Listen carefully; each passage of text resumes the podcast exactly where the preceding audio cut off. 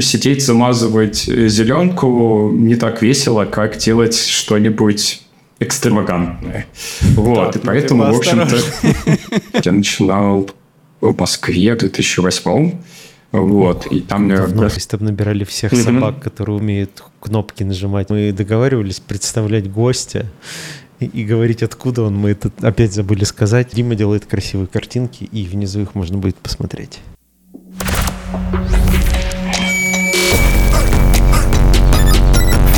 Не могу не похвастаться фигуркой Рэнди Марша, мой любимый персонаж Вау. из, из Южного парка.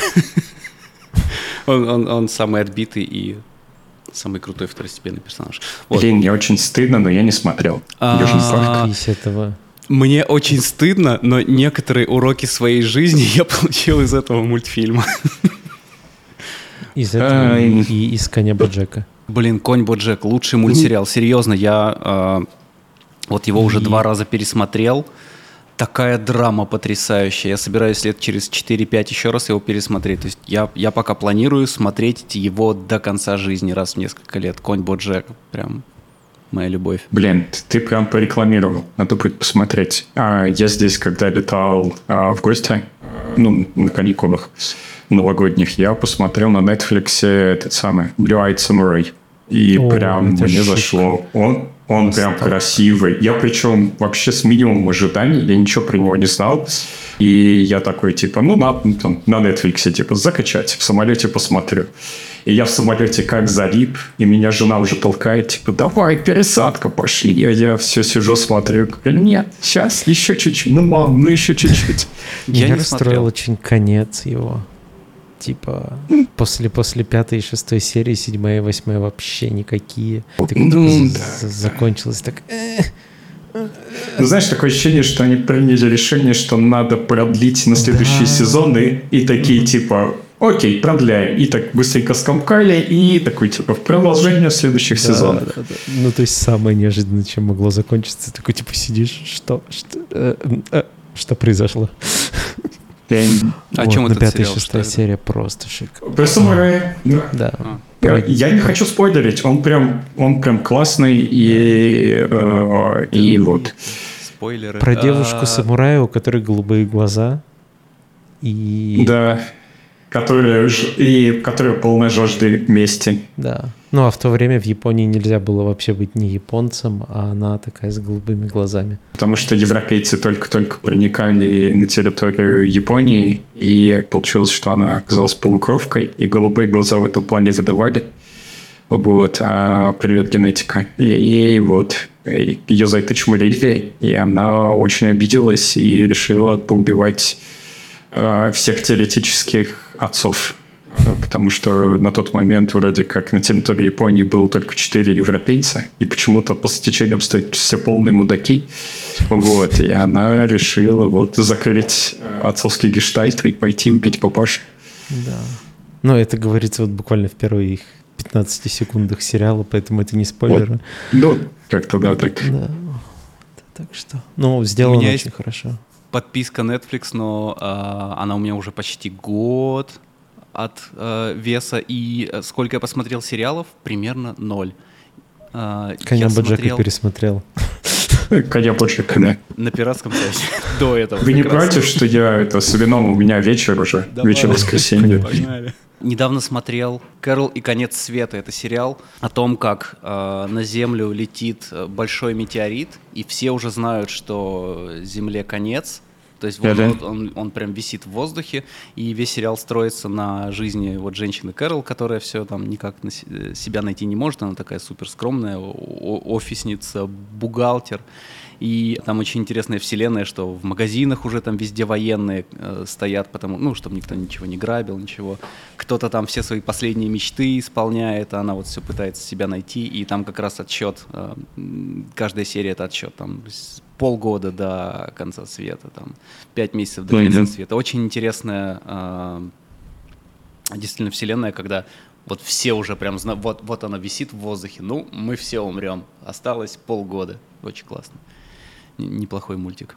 Один сезон Прикольно. вышел. Я с Netflix тебя очень понимаю, потому что я его смотрю, как правило, он у меня есть, и я его смотрю, когда куда-то лечу в самолетах, еще что-то, потому что В обычные дни по вечерам, ну, как-то не до этого, или, или, или не знаю, или если есть время, я стараюсь вон наружу выбраться куда-то, то есть так. А в самолете вроде как все, ты в безвыходном положении, только смотреть сериалы и прям класс. Да, Это в самолете прям- тоже люблю смотреть. Я пытался фоном а, с работой смотреть сериалы, но Не, мне беспощадно жалко, меня потому что я, ну, я не смотрю их тогда. Я что-то фоном слышу в начале серии и в конце, когда надо переключить. Поэтому, когда я работаю, я смотрю всякую просто guilty pleasure, свои какие-нибудь стримы, Twitch какой-нибудь, что-нибудь еще.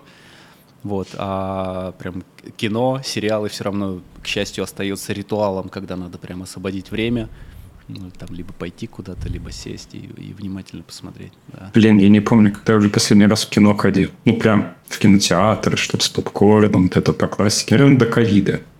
Там что там ковид случился, потом как-то ну, не до того было, ну и вот, ну и все, не Имею смелость похвастаться. Вступил в сообщество и а, от них а, раздают не то что раздают, они кучу показов проводят премьерных э, в студиях, которые делали эти фильмы, и там Мгм. зачастую э, идут Q&A с э, создателями, с актерами, с э, с VFX командой. Так что у меня будто бы поход кино э, поднялся на, на какой-то новый уровень. Блин, в этом плане, конечно, классно. Слушай, если бы мне так можно было сходить, потусить э, и посмотреть, то, наверное, это бы меня гораздо больше... Хотя, неправда. Наверное, очень может быть, что и нет. Ну нет, э- это прям сильно интересно. Не, не то, чтобы я э, до этого года по там 20, 30, 40 раз в год ходил в кино, но этот год у меня был 23-й прям плотный по кинотеатрам. Очень классно. Мы тут обсуждали, что здесь он до, это самое, до Франции и Страсбурга два часа езды. Вот уже два с половиной года собираемся доехать туда. Я слышал, Погулять. что там, где ты живешь, нет кинотеатров. А, нет, почему? Есть. Кстати, а, здесь, там, где я живу, а, точнее жил, я сейчас переехал пару месяцев назад, а там, где я жил, город называется. а, я жил, я это на юге, а, это под Штутгартом, Мгм. И я до этого жил прям близко к Штутгарту, а сейчас уехал чуть южнее. Вот, я теперь счастливый обладатель, немецкой ипотеки, и поэтому отъезжал чуть подальше от э, Штутгарта, от центрального города, чтобы было чуть-чуть не так больно. Вот. а, не, ну вот. И поэтому... Но там, где я жил до этого, в городе Леонберг, это прям, ну, такой пригородный к Штутгарту город, и там располагается самый большой IMAX в Европе по размеру. И он там есть. И я прям думал, и как раз когда второй аватар выходил, я такой типа, ну блин, IMAX самый большой в Европе, он там самых здоровенных размеров, аватар второй, ну прям, прям надо идти. И вот с этим вот прям надо идти, я так и не сходил. И, и посмотрел потом на планшете просто вот.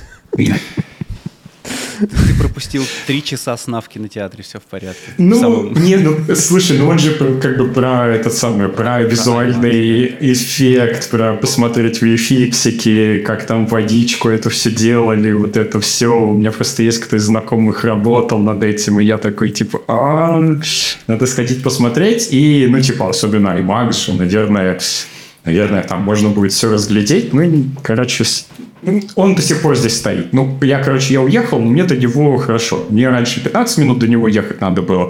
Теперь, ну, типа там 40 минут. Ну, то есть он все равно в, как в доступности.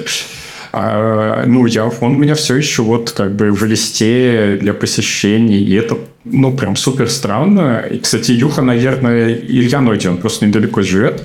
А, и он, наверное, просто даже не в курсе, что у него здесь самый большой IMAX в Европе. Вот. И, и вот. И там как бы полно фильмов, ну, сеансов на английском.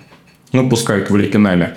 Вот, поэтому немецкий не должен стать проблемой. Ну, я думаю, что, опять же, просто Илюха словил в том числе немецкий вайп, что ему сейчас просто не до этого Я будет. его, вот и- помню, как-то спрашивал, что у вас по ки- кинотеатрам, он говорит, нету. Я такой, «М, окей, ладно. Да, да, он просто не в курсе. Да, он мне сегодня в- ну, в обед пишет, что типа, эй, там, где я живу, открылась новая сушильня, ну, типа, с сушами, прям класс, я наелся до пуза, от пуза, и все, жизнь удалась. Ну, как бы так. Про аватар. Каждый, каждый раз, как заходит речь про вто- э, второй аватар, у меня сразу рецензия Кира перед глазами. Мы ходили с Киром а, в Чайнис театр аватар, события, там музей, там еще что-то выбрались. Мы посмотрели три часа этого аватара, Кир полфильма спал, и когда мы вышли, он сказал, ну и хуйня. Ну, слушай, я, наверное, тоже ожидал большего от него. Вот. А визуально красивый. Ну, то есть прям молодцы. Водичку всех этих мост в подводный мир. Прям не зря он к э, этой самой когда он там к Марианской впадине плавал или что-то такое. Вот. Ну, хорошо вдохновился. А вот, ну, ну, как не, бы, ну, ну, в плане... нет, это, это надо Он, кино- он кино красиво, но, но- Ну, знаешь, очень Хотел как будто в тренде, в тренде всех фильмов, когда красиво, но как-то немножко бессмысленно. Ну, то есть, вот куда ушла вся Марвеловская вселенная. И вот, хотя я вот кайфанул э, от э, новых третьей части Стражей Галактики. Мне прям зашло. Я тоже думал, что полная шляпа будет, но внезапно оказалось прям неплохо. Прям уютненько, кинотик, милаха, все дела. SMU, ми-ми-ми. Мне кажется, Прям. что я а, очень неадекватно звучу, когда э, критикую э, красоту каких-то фильмов типа «Аватара» и прочего, потому что, ну, come on, ну, это объективно большой труд, большая работа, все красиво. А, но на следующий день после «Аватара» мы посмотрели э, какой-то, нис- ну, не помню название фильма, ладно, не буду позориться. Вот, и там Да. была потрясающе красивая природа, снята вот, ну, почти бесплатно. Не хуже. Да, не хуже. Хуже. Я сегодня как раз э, тоже, э, ну, воскресенье, э, у же в том числе долг перед э, женой и ребенком вывести, и мы нашли, э, у нас здесь горы вокруг, и много всяких там минералов и вот этой всякой шляпы. То есть э, горы, то есть в юрский период было мелкое тропическое море и очень много всяких каменелостей и прочего. И вот в один из музеев всяких там кристаллов, ну, там ребята заморочились, они прям со всей планеты все свозили. И я просто задолбался фоткать референсы, потому что я смотрю, я такой, так не бывает. Ну, то есть ты смотришь прям а, какое-то золотое покрытие и просто вот ровными кубиками внутри кварца это все и несколькими кубиками. Я такой, «Э, да ну нафиг, вы типа, ну сделали сами руками. Нет, оказывается, это природная шляпа. Потом смотришь, и там как-то слоями еще, и там зелененьким покрыто, здесь подкрашено. И я такой, офигеть, надо будет себе взять за референсы, что-нибудь такое замутить. Это вот тот момент, когда ты смотришь и такой, или окаменелое дерево. Ну, то есть, какое-то дерево росло в тропическом лесу, и оно просто окаменело. Ты смотришь со стороны дерево, но подходишь ближе и понимаешь, что оно сделано из камня. Ну, просто оно окаменело. И ты такой, каменное дерево. Вот не знаю, ты отрендери кому-нибудь, покажи, они такие, типа, херня вообще. Ну, типа, просто фейк, так не бывает. Но ты смотришь, нет, вот, пожалуйста, матушка природа создала, и прям настолько красиво, что, что ай-яй-яй.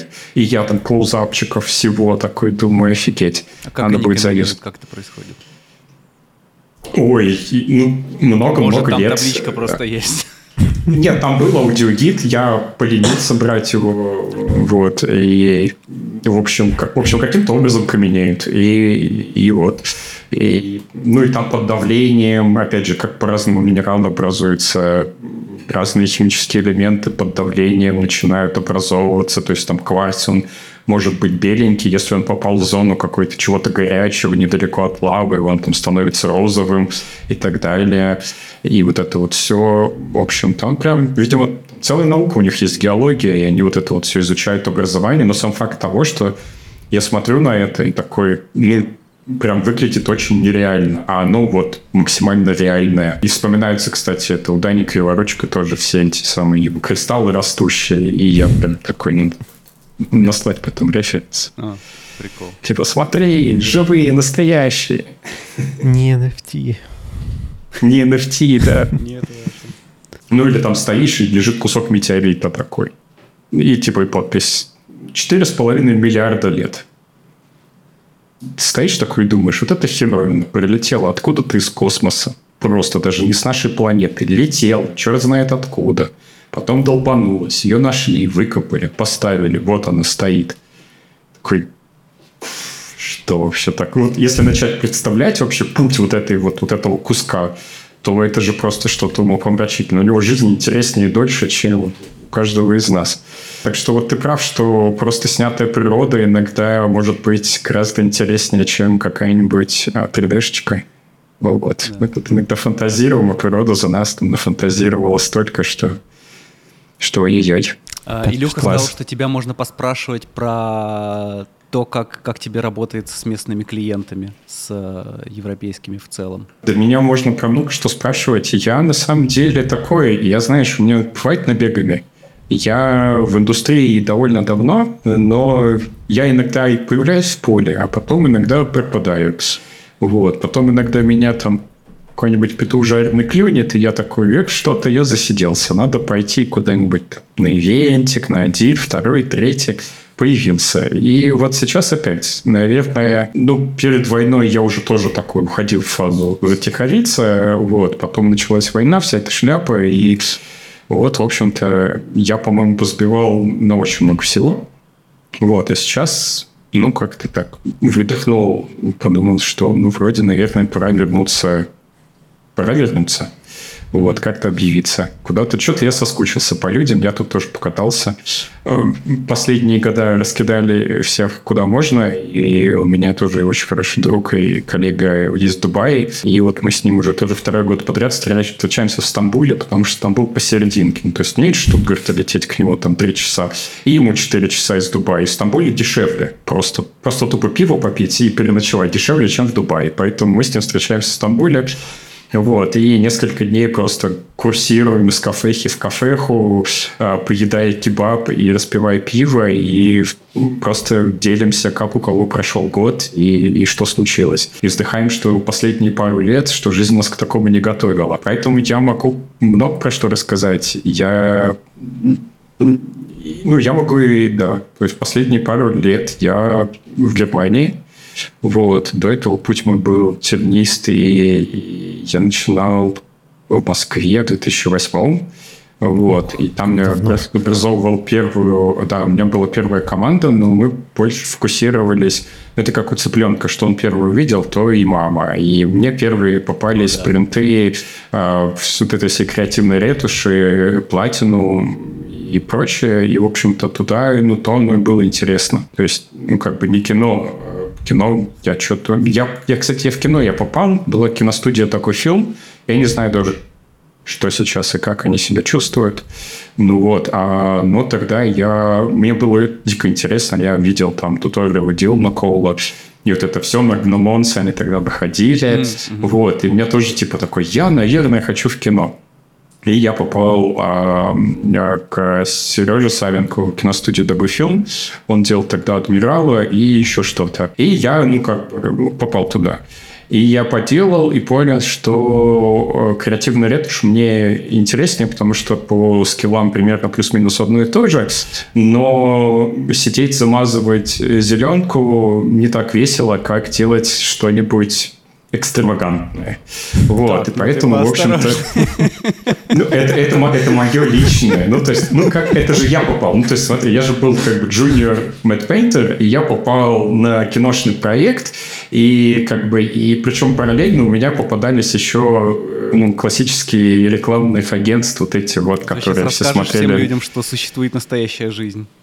Да нет, слушай, ее уже нет, она кончилась, она была тогда, вот, потому что, ну, то, чем мы тогда начинали заниматься, сейчас уже, ну, не особо актуально, то есть сейчас уже так рынок поменялся, то есть он раньше менялся там раз в три года плюс-минус, а Сейчас он вообще разогнался до, до больших скоростей. И, в общем-то, тогда, в 2008-2009, я с э, моим другом Женей Сидельниковым, мы делали первую команду, в основном, ну, такую как сейчас модно говорить, ну, типа на удаленке, мы собирали разных ребят на аутсорсе, вот собрали в команду, э, смогли их сменеджить. Ну, то есть мы делали сами руками, и ребят привлекали. Ребята были разные. Там и из Львова, и из Москвы, из Питера и так далее. А потом в 2011 году я получил как раз свой первый офер из Бразилии, из Рио, от тех самых Platinum FMD. Они тогда были прям, ну вот, в этом направлении они были там звездами, прям лучшее, что можно было найти на этой планете. И я получил офер, и я, естественно, просто бросил все и поехал, прилетел в Бразилию. И так, в общем-то, начался мой заграничный опыт и перемещение по разным странам. То есть с короткими промежутками я возвращался в Россию, как, значит, такая база, где можно передохнуть и подумать, куда дальше, что дальше. Вот, и Бразилию я до сих пор очень люблю. Я, к сожалению, последний раз там был до ковида, ну, просто тоже потом ковид долбанул, потом был переезд в Германию, было сильно не до этого. Но я очень люблю бразильцев, и здесь они тоже иногда попадаются, и прям вот мне радостно, мне с ними хорошо, и в Сиднее я тоже их находил, они прям были, были классные ребята. То есть с бразильцами прям мне хорошо. Они такие, знаешь, вечные подростки, вечные дети, такие прям... То, чего не хватает моей угрюмой части моей души, вот. Я прям отлично у, у них набираю и вообще.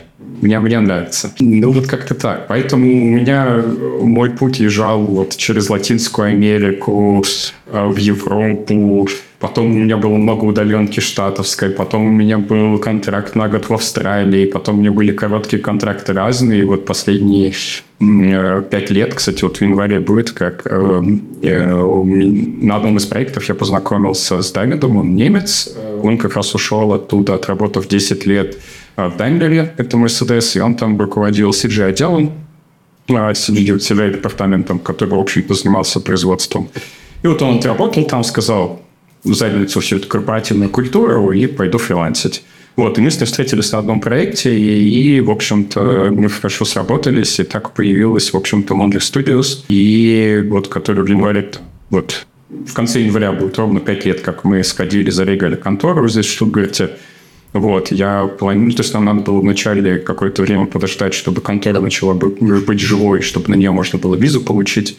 И пока мы это делали, а, вот там около года э, долбанул ковид. И, в общем-то, поездка вся отложилась, просто все позакрывалось, и вот только уже там в конце 20-го начали оживать посольство, и мы смогли получить визу, и в 21-м переехали, и вот уже там следующие три года здесь. Но вот этот тут весь бэкграунд на заднем плане, он накладывает, конечно, отпечаток того, что у меня, у меня довольно интернациональные клиенты были всегда, и поэтому и даже сейчас большой пул не только европейских, и, но и как бы американских, ну и голливудских, так. Да, это в основном в офисе там стоят пачка Clio Entertainment статуэток, которые мы получали, и Promax, и они почти все так или иначе награды Clio, они идут ну, как бы на американских клиентов. Это как раз на э, все эти э, Netflix, э, Amazon, что там агентства подаются, как правило. Uh-huh. Вот. Мы идем в кредитах, они что-то выигрывают, а мы, в общем-то, можем докупить статуэточку, так как, в общем-то, мы, мы как продакшн э, выполняли, выполняли свою часть. Вот, э, поэтому, ну, и у нас есть большой Никогда, постоянный клиент. Перебью, сори. А, Давай. Никогда не было проблемы, что переехал в ту же Германию и нужно э, искать с нуля э, какие-то контакты клиентов, у тебя какая-то своя уже база была на работе? А я, я всегда искал. У меня практически, у меня за, за исключением коротких промежутков времени, ну, вот, например, Австралия, это, наверное, был там год у меня было, это, наверное, такой самый явный опыт, когда я в найме отработал. Вся остальная, вот с 2008 года моя карьера, это я фрилансил. То есть, и это, с одной стороны, помогало, а с другой стороны, конечно, а когда мы уже начали выстраивать команду внутри, эм, нехватка опыта и навыка работы в найме и понимание того, как выстраивается структура внутри, она, ну, как бы, мне, мне пришлось добирать. Иногда до сих пор мне проскальзывает, потому что работа в найме внутри какой-то выстроенной большой команды, это такой для меня не совсем как бы прожитый опыт. То есть я его чуть-чуть затронул, но у меня не было. То есть я, в общем-то, всегда опирался на себя, на своих клиентов, на свое портфолио, и, и поэтому, да, у меня не было такого, что, что я закончил работать. Ну, то есть был, да, там я отработал год в Австралии, но, опять же, я просто закончил, я разослал э, по ну, там, по студиям, по агентствам, по еще чему-то письма типа «Здравствуйте, вот давно не работали, вот мой контракт закончился, я готов. Возвращайтесь сами, приводите друзей, еще что-то». И понятное дело, что там не все вернулись, кто-то нашел там других подрядчиков, наладил отношения, еще что-то, но там, знаешь, один, два, три возвращаются, и спустя какой-то промежуток времени так или иначе И как раз в эти периоды они совпадают с тем, что я начинаю активно а, мелькать где-то в медиа, и так или иначе, ну, а, возвращаю. Это такой, знаешь, есть хорошая она и шутка, и не шутка, что если ты видишь, что либо артист, а, либо какая-то студия начинает активно пушиться а, там, а, в соцсетях или еще где-то мелькать, то, как правило, они либо вернулись из какого-то небольшого простоя, либо они расширились, либо у них... Ну, то есть у них есть небольшая просадка, у них есть потребность немного вернуть э, людей, а, проектов, и, как правило, происходит всплеск, за счет внимания приходит немного людей, э, заказов, еще чего-то, и они обратно потихонечку такие, типа, все, э, работы взяли, такие, знаешь, как это, свободная касса, немного там напихали, они такие зашибись и ушли делать дальше. И все, и снова их не видно, не слышно, так фоном немножечко постят, еще что-то такое происходит. Такое вот прям а классика. Как ездил? Не по контракту?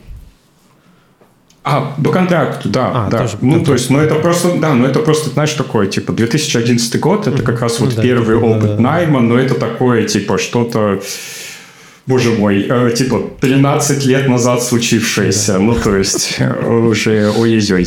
Ну, и там, там тоже формат такой небольшой, то есть, э, команды, которые либо были связаны с принтами, либо в целом это какие-то такие небольшие команды, там, не знаю, 10, 15, 20 человек – вот, то есть это не киношные продакшены с, ну, как бы с огромными пайплайнами, просто потому что продукт сильно меньше.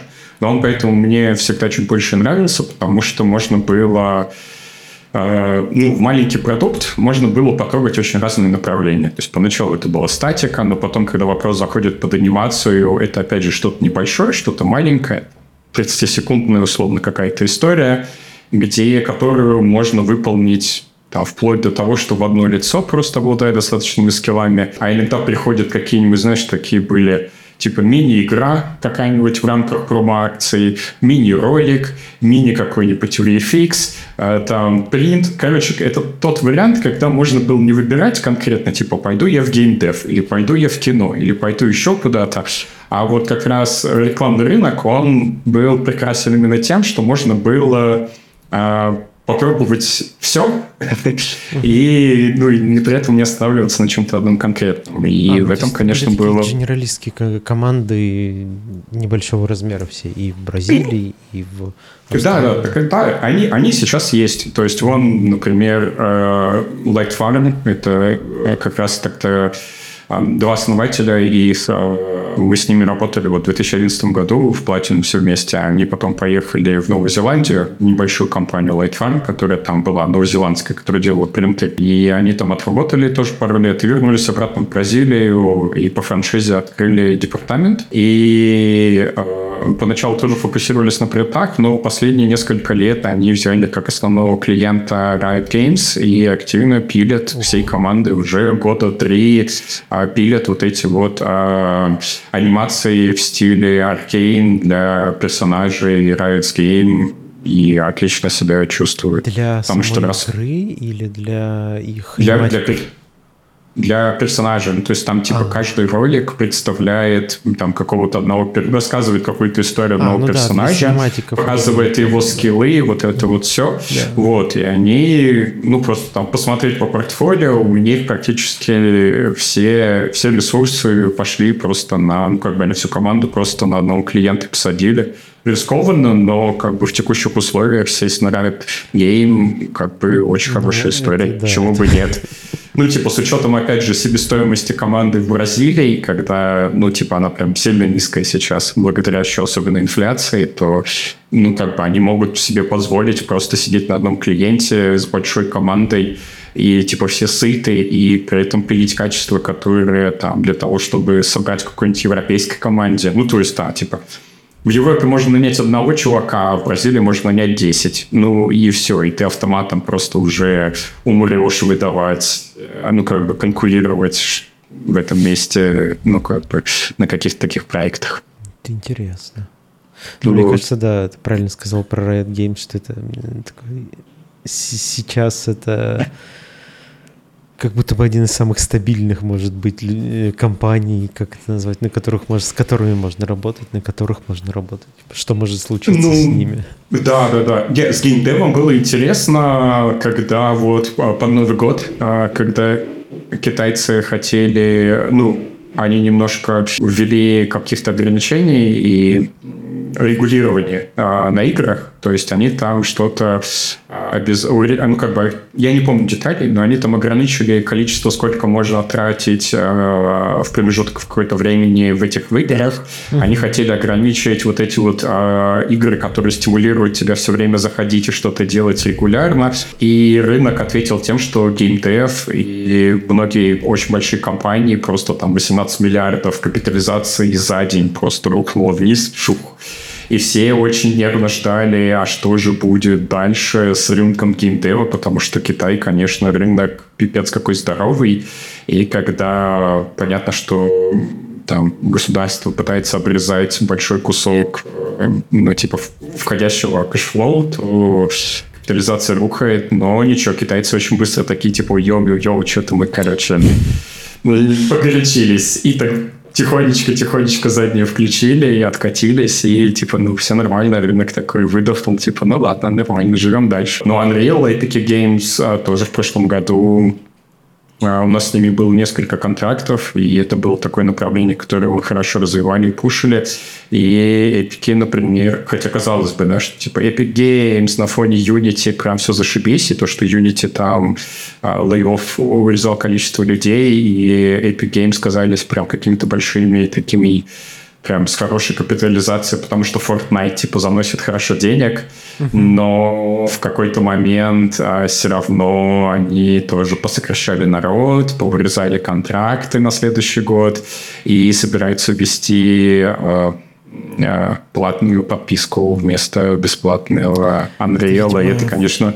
Все потому, что я не покупал Battle Pass на новый сезон Fortnite, поэтому... Надо как-то компенсировать. Да, вот, да, да, да. Вот, видимо, короче, ну тоже, да, такое. Хотя казалось бы, что э, геймдев вроде как непоколебимый, ему плевать на там, в общем-то, mm-hmm. все ваши глобальные какие-то мировые экономические проблемы, но оказалось, что нифига. Ну, то есть какой-то определенный ну, такой. Насчет этого э, я слышал интересную теорию, э, не теорию, наверное, больше, а это просто правда в целом, что сейчас все, что происходит с геймдемом, геймдевом, это не какой-то кризис, это стабилизация его, потому что он дико раздулся во время ковида, mm-hmm. то есть там набирали всех mm-hmm. собак, которые умеют кнопки нажимать в каком-нибудь... Так не только в геймдеве, очень это казалось относительно всех, и Гугла, и всех остальных, это просто идет по большому счету, да, зачистка после ковида, да, без излишков. Нормализуется и все для меня это тоже не выглядит как а, какой-то упадок индустрии, потому что если ты видишь, что у тебя чуть подраздут штат, вполне нормально его подсократить. Э, тогда так они все об этом и говорят, о том, что ну, как бы, мы урезаем людей для того, чтобы э, ну, как бы убрать излишки, посмотреть, что у нас есть, э, переорганизовать какие-то несколько процессов, убрать убыточные, усилить Например, то есть тогда такое ощущение, что закончился какой-то определенный период, вот это вот ковид и постковид. Э, закончилась эпоха, начинается что-то новое, и э, люди просто скидывают, такую компании скидывают как старую кожу, что-то готовясь к какому-то следующему рывку, и заодно прислушиваются к рынку, что же будет в этом новом рывке, потому что там год назад а мы еще все такие посмеивались насчет искусственного интеллекта, типа, ха-ха, какая-то игрушечка а-ля NFT сейчас кончится. Вот, а к концу года все такие, ну, ладно, давайте посмотрим, что это такое. Вот, ну, как бы смотрим. А у вас студия, вы партнер Epic Games или, или что-то в этом роде? У нас, э, да, у нас мы были э, сертифицированы, э, господи, как она называется, partnership. Ну да, у них что была программа, программа по партнерке. Epic Games, они, к ним, а, у них была база пробленных исполнителей внутри, и когда к Epic Games заходил какой-нибудь клиент, ну какой-нибудь клиент, он думал, что ему нужен на основе Unreal ему нужно сделать какой-то проект, решить какую-то задачу. Он шел к Epic Games, и внутри Epic Games была а, база а, ну, как бы утвержденных внутри Epic Games исполнителей, которые они давали. И, в общем-то, в общем-то, в этом и заключалась вся эта история. Забавно. Вот. Сама ситуация. О, нам нужен ролик на Unreal, куда пойдем? Ну, в Epic Games. Ну, типа, да. Ну, знаешь, нет, скорее наоборот было. Кто-то смотрел презентацию, особенно когда они релизили как машина в режиме реального времени, едет по лесу, и типа все красота, и потом приходит какой-нибудь клиент и говорит такой, типа, да, класс, мы хотим так же мы говорим, зашибись, хорошо, только вам нужна как бы одна станция, ну, типа, на одного пользователя, сколько вы хотите? Они такие, типа, а если мы хотим в режиме реального времени перевести, там, типа, 10 тысяч человек, нам что, надо рентануть 10 тысяч станций? Мы такие, да. И, в общем, в этом месте, как правило, все ломалось, вся логика, потому что, когда ты смотришь, ну, типа, вот, презентацию, то тебе кажется, все, класс, зашибись, типа, запусти один сервак, и он тебе все выдаст но оказывается, что тебе практически под одного пользователя нужен один сервак, и тогда у тебя настолько низкий входной порог, ну, высокий входной порог для, для юзеров, либо там выстраивать лист ожидания, либо еще что-то, плюс, ну, типа, это сразу косты вырастают очень сильно, что в этом месте народ такой, типа, м-м, наверное, мы подумаем. Ну, что, в общем-то, означало, что они просто, ну, как бы уходили и решали каким-нибудь стандартным способом. И это тоже вопрос, ну, какой-то, видимо, коммуникации, презентации, э, ну, как бы не попадания в ожидание аудитории, ну, то есть как бы пообещать аудитории, что она может это сделать, а потом это все разбивается о технические, ну, как бы, возможности. Вот. И я думаю, то, что в том числе это как-то могло повлиять на то, что народ не очень, ну, народ не очень зашло. Да, вот, то есть меня как ну, слегка забавно звучит именно то, что если тебе нужно сделать что-то на Unreal, ты идешь к Epic Games, это все равно, что мне нужно скомпозить шоты, я пойду в Foundry, вот же они ролик выкатывали, они так умеют. А, я тебе открою тайну. Очень многие европейцы примерно так и мыслят. Ну, прям, то есть, если тебе нужно, то есть здесь прям в рамках нормы общаться с производителем. Особенно с софтверным производителем, потому что кто, если не он, лучше всего знает, как это все сделать. Видимо, это, ну, как бы, на наш немножко, на русский менталитет, потому что нам всегда казалось, что все производители, они вот где-то там и какие-то далеко недосягаемые. Они здесь, Максон, вон, немцы, здесь сидят, и с ними вполне можно, ну, как бы, и они коммуникабельные, звонят иногда, с ними можно поговорить. Звонят иногда, типа, пойдете на ивент выступать или еще что-то, на призу какой-то хотите, еще что-то. Вон, софт вам нужен, еще что-то. Вопросы какие-то есть, хотите потестить вот новую версию? Вот, значит, Влад попадает на все свои ивенты. Хотим. А мы думали, он крутой и талантливый, а, а Они там всех обзванивают. Всех, кто... Нет, не всех. Мы просто тоже талантливые талантливые, вот. Вот. Будут а, вопросики. Ну да, и а, опять же, то есть а, производителей много разных, они здесь, и когда ты понимаешь, что у тебя в режиме доступности, например, вот Штутгарт и Банденвюртемберг, тут локальных производителей какие? Porsche, вот сидит в Вайзах, и как бы они вот, э, то есть к ним вполне можно там, ну мы ездили к ним на презу несколько моментов да, как-то не, не разглашая ничего. В общем, ездили к ним. Э, вот. Кормят в столовке вкусно Porsche. Вот. А потом Daimler здесь же, да, со всеми своими департаментами. Аудиоспорт э, департамент тоже здесь. То есть основной у них в Баварии, но спорт подразделение здесь. Bosch тоже вот тут недалеко не знаю даже, вон Хьюго Босс, вот в 15 минутах от меня он тут родился, сделал, у них до сих пор здесь головная мировая штаб-квартира Хьюго Босс находится.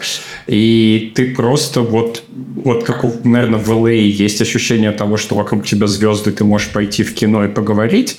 Также у тебя здесь, когда ты живешь в центре Европы, ты все время коммуницируешь с людьми, то есть вот один сосед у тебя в Porsche работает, другой в Bosch, третий Э, не знаю, там еще чем-нибудь занимается э, и так далее. И опять же, тот же самый Максон, он начинает восприниматься просто как тоже хорошая компания, которая вот располагается здесь вот там через пару городов и как-то и она в поле в поле доступности, то есть с ней можно взаимодействовать.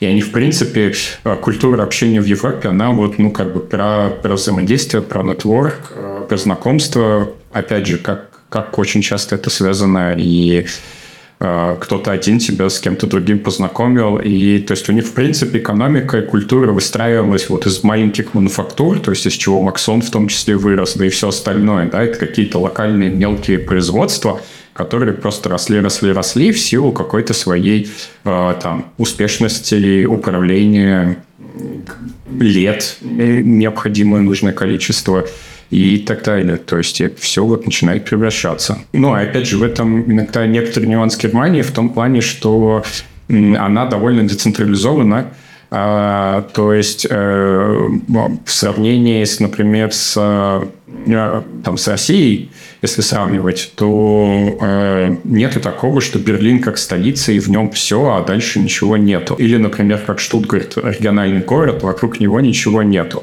Как раз все самое интересное начинается за пределами.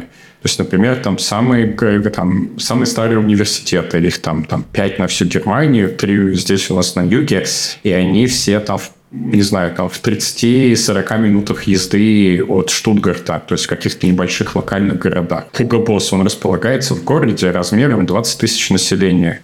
Ну, то есть, и он там головной офис до сих пор. И он налоги, кстати, платит именно в этот маленький город. Поэтому город не в регион, не там, не в центр, а в город. И поэтому количество налогов от Хугабоса на город размером там 25 тысяч населения, город просто вылизанный, как не знаю что, там все станет. И в этом вот, ну, особенности того, что в том числе тоже начинает влиять, например, на стоимость недвижимости или еще что-то, что у тебя какой-нибудь, не знаю, там, район Штутгарта может выглядеть гораздо беднее и скучнее, чем город, не знаю, в который там Porsche или Bosch будут э, платить налоги. То есть немного меняется вот это вот. И опять же взаимоотношения э, с властью, когда ты, допустим, там, не знаю, мэр небольшого города, и ты понимаешь, что у тебя есть какая-нибудь компания айтишная или еще что-то, которая просто налогов платит, не знаю, делает тебе там 15% годового оборота в фонд города, то ты прям, что очень часто они прям знакомятся лично, узнают, а все ли тебе хорошо, потому что если им не понравится, они приедут в соседний город и уедут они вместе со всеми деньгами и налогами. Поэтому ты уже прям такой задумываешься, а что тебе нужно сделать для того, чтобы им жилось хорошо. У тебя в городе они не сводили, ну и так далее. То есть прям очень меняется действительность, и вот это вот взаимоотношение каких-то локальных компаний и, и, опять же, их доступность. То есть приходишь выпить с кем-то пиво и начинаешь общаться, кто где как работает. По Или дети просто... Не скучаешь, я понял. О, слушай, этого здесь нету а, вот с доставкой. Вот опять же, вот у этой системы есть минус. Она слишком размазанная, и как следствие, а, а, ну, практически невозможно настроить логистику доставки, потому что, ну, у тебя один клиент будет здесь, а второй через 15 километров. Ну, то есть там, не знаю, в соседнем городе. А в Берлине есть кучность народа очень большая, то есть он немножко другой по структуре. Вот. А, например, э, там в остальной в Гамбурге есть он потому что он сам себе достаточный город на несколько миллионов для того, чтобы все случилось. А очень большая часть людей, она как раз размазана и уезжает за пределы а, как раз по маленьким городам, ну, просто потому что, опять же, Porsche находится в Вайзахе. Вайзах – это тоже город на, не знаю, там, боюсь собрать, но то что-то около 20 тысяч населения. И там в этом городе стоит офигенных размеров завод. Дорога там, опять же, к Porsche – она там идет через холмы, горы. Она там просто настолько идеальная, потому что они прям тестят тачки, когда там делают вот это вот все. Вот. И они там асфальт такой выложили, что ты просто вот не чувствуешь, когда едешь. Он настолько ровный и идеальный. Вот. И ну, они могут все это... У меня боль. Лос-Анджелесские дороги это что-то самое отвра... Это вот дороги Ижевска, вот примерно как, как в Лос-Анджелесе. Вот, а, и, и, все, все да. что про ровные дороги, мне сразу розовые очки одевает. Я да, я в Германию на самом деле ехал э, с минимумом ожиданий, потому что я про нее не сильно много знал что-то. Ну, то есть я там знал, что есть немцы. Они устроили две мировых войны, И с ними их потопил Александр Невский на этом самом ледовом побоище. Так, ну тут на этом мои... хорошая фунда, Ну, фундамент ну, ну, у тебя есть три Да. базовых Ну, знания про Три базы, все, да, то есть на этом мои знания заканчивались. И я такой, типа, ну, Германия, что там? Где-то в середине Европы. У меня жена очень хотела в Германии, так получилось, что у меня бизнес-партнер тоже оказался немец. И я такой, ну, допустим. Я всегда про себя думал, что мне вот вполне хорошо заходят англоязычные страны, вот отлично там. Австралия, Бразилия, ну, так, скорее, как это, случайно случилось случайно получилось. Вот. А в остальном как-то англоязычные страны. Но вот получилось так, что я здесь оказался, и, и мне прям очень зашло. Ну, то есть я прям открывал для себя эту страну. И, видимо, так как не было ну, каких-то сильных ожиданий, у меня есть очень много чего я могу... эм, Господи, как бы выбрать нематное слово. А мы можем матом ругаться или нет? У нас какие Конечно. правила стрима? Ты с- живешь свою лучшую жизнь, пользуйся этим. Окей, короче, я могу много что хуесосить, вот, прям просто, э, вот, но при этом жить мне нравится. Ну, то есть это вот какие-то две не взаимоисключающие вещи, а то ну-ка, есть топ-3 давай. Самых, топ-3 того, что Да. а, здесь э, супер э, херовая, херово вот с диджитализацией, цифровизацией всего того, к чему мы привыкли в России. То есть, например, э, банк здесь выглядит как, не знаю, как банк ВТБ в 2010 году. Ну, то есть, вот по уровню использовать. Слава богу, здесь есть несколько необанков, в том числе от выходцев Тинькова, Вивит или э, на инвестиции Тинькова они тоже запускались, или там Revolut, или еще есть N26. То есть несколько необанков, но они скорее рассчитаны на экспатов, потому что коренным немцам они к ней, на них смотрят как на что-то такое, ну, типа, недоверчиво, с непониманием каким-то. И в целом это про всю Германию в том, что у них здесь это сильно, ну, как бы цифровизация отстает не потому, что они не могут, а потому что население очень сильно сопротивляется. А взрослого населения очень много, ну, прям такого. Они живут долго, спокойно, размеренно, и поэтому вот эти все ваши оплаты телефоном, идите-ка вы с ними в задницу. Вот. И, как следствие, далеко не везде можно заплатить до сих пор картой. Они пипец как любят наличку. Они супер сопротивляются тому, чтобы пользоваться картами. Все мои аргументы про то, что ребята в том месте, когда, э, в принципе, в расходы было заложена сумма на, как бы, на покупку картой, э, на вот эта комиссия, и вы продолжаете платить наличкой, вы автоматически уже проигрываете, то есть вам выгодно заплатить картой с кэшбэком, чтобы хоть как-то отыграть это все. Они смотрят на меня как, типа, ты просто какой-то читер, что кто-то, банк, банк тебе платит деньги, кэшбэк, это какая-то дикость. И я, например, э, вот мой бизнес-партнер Давид, и я до сих пор не могу его э, э, сделать так, чтобы он начал платить телефоном.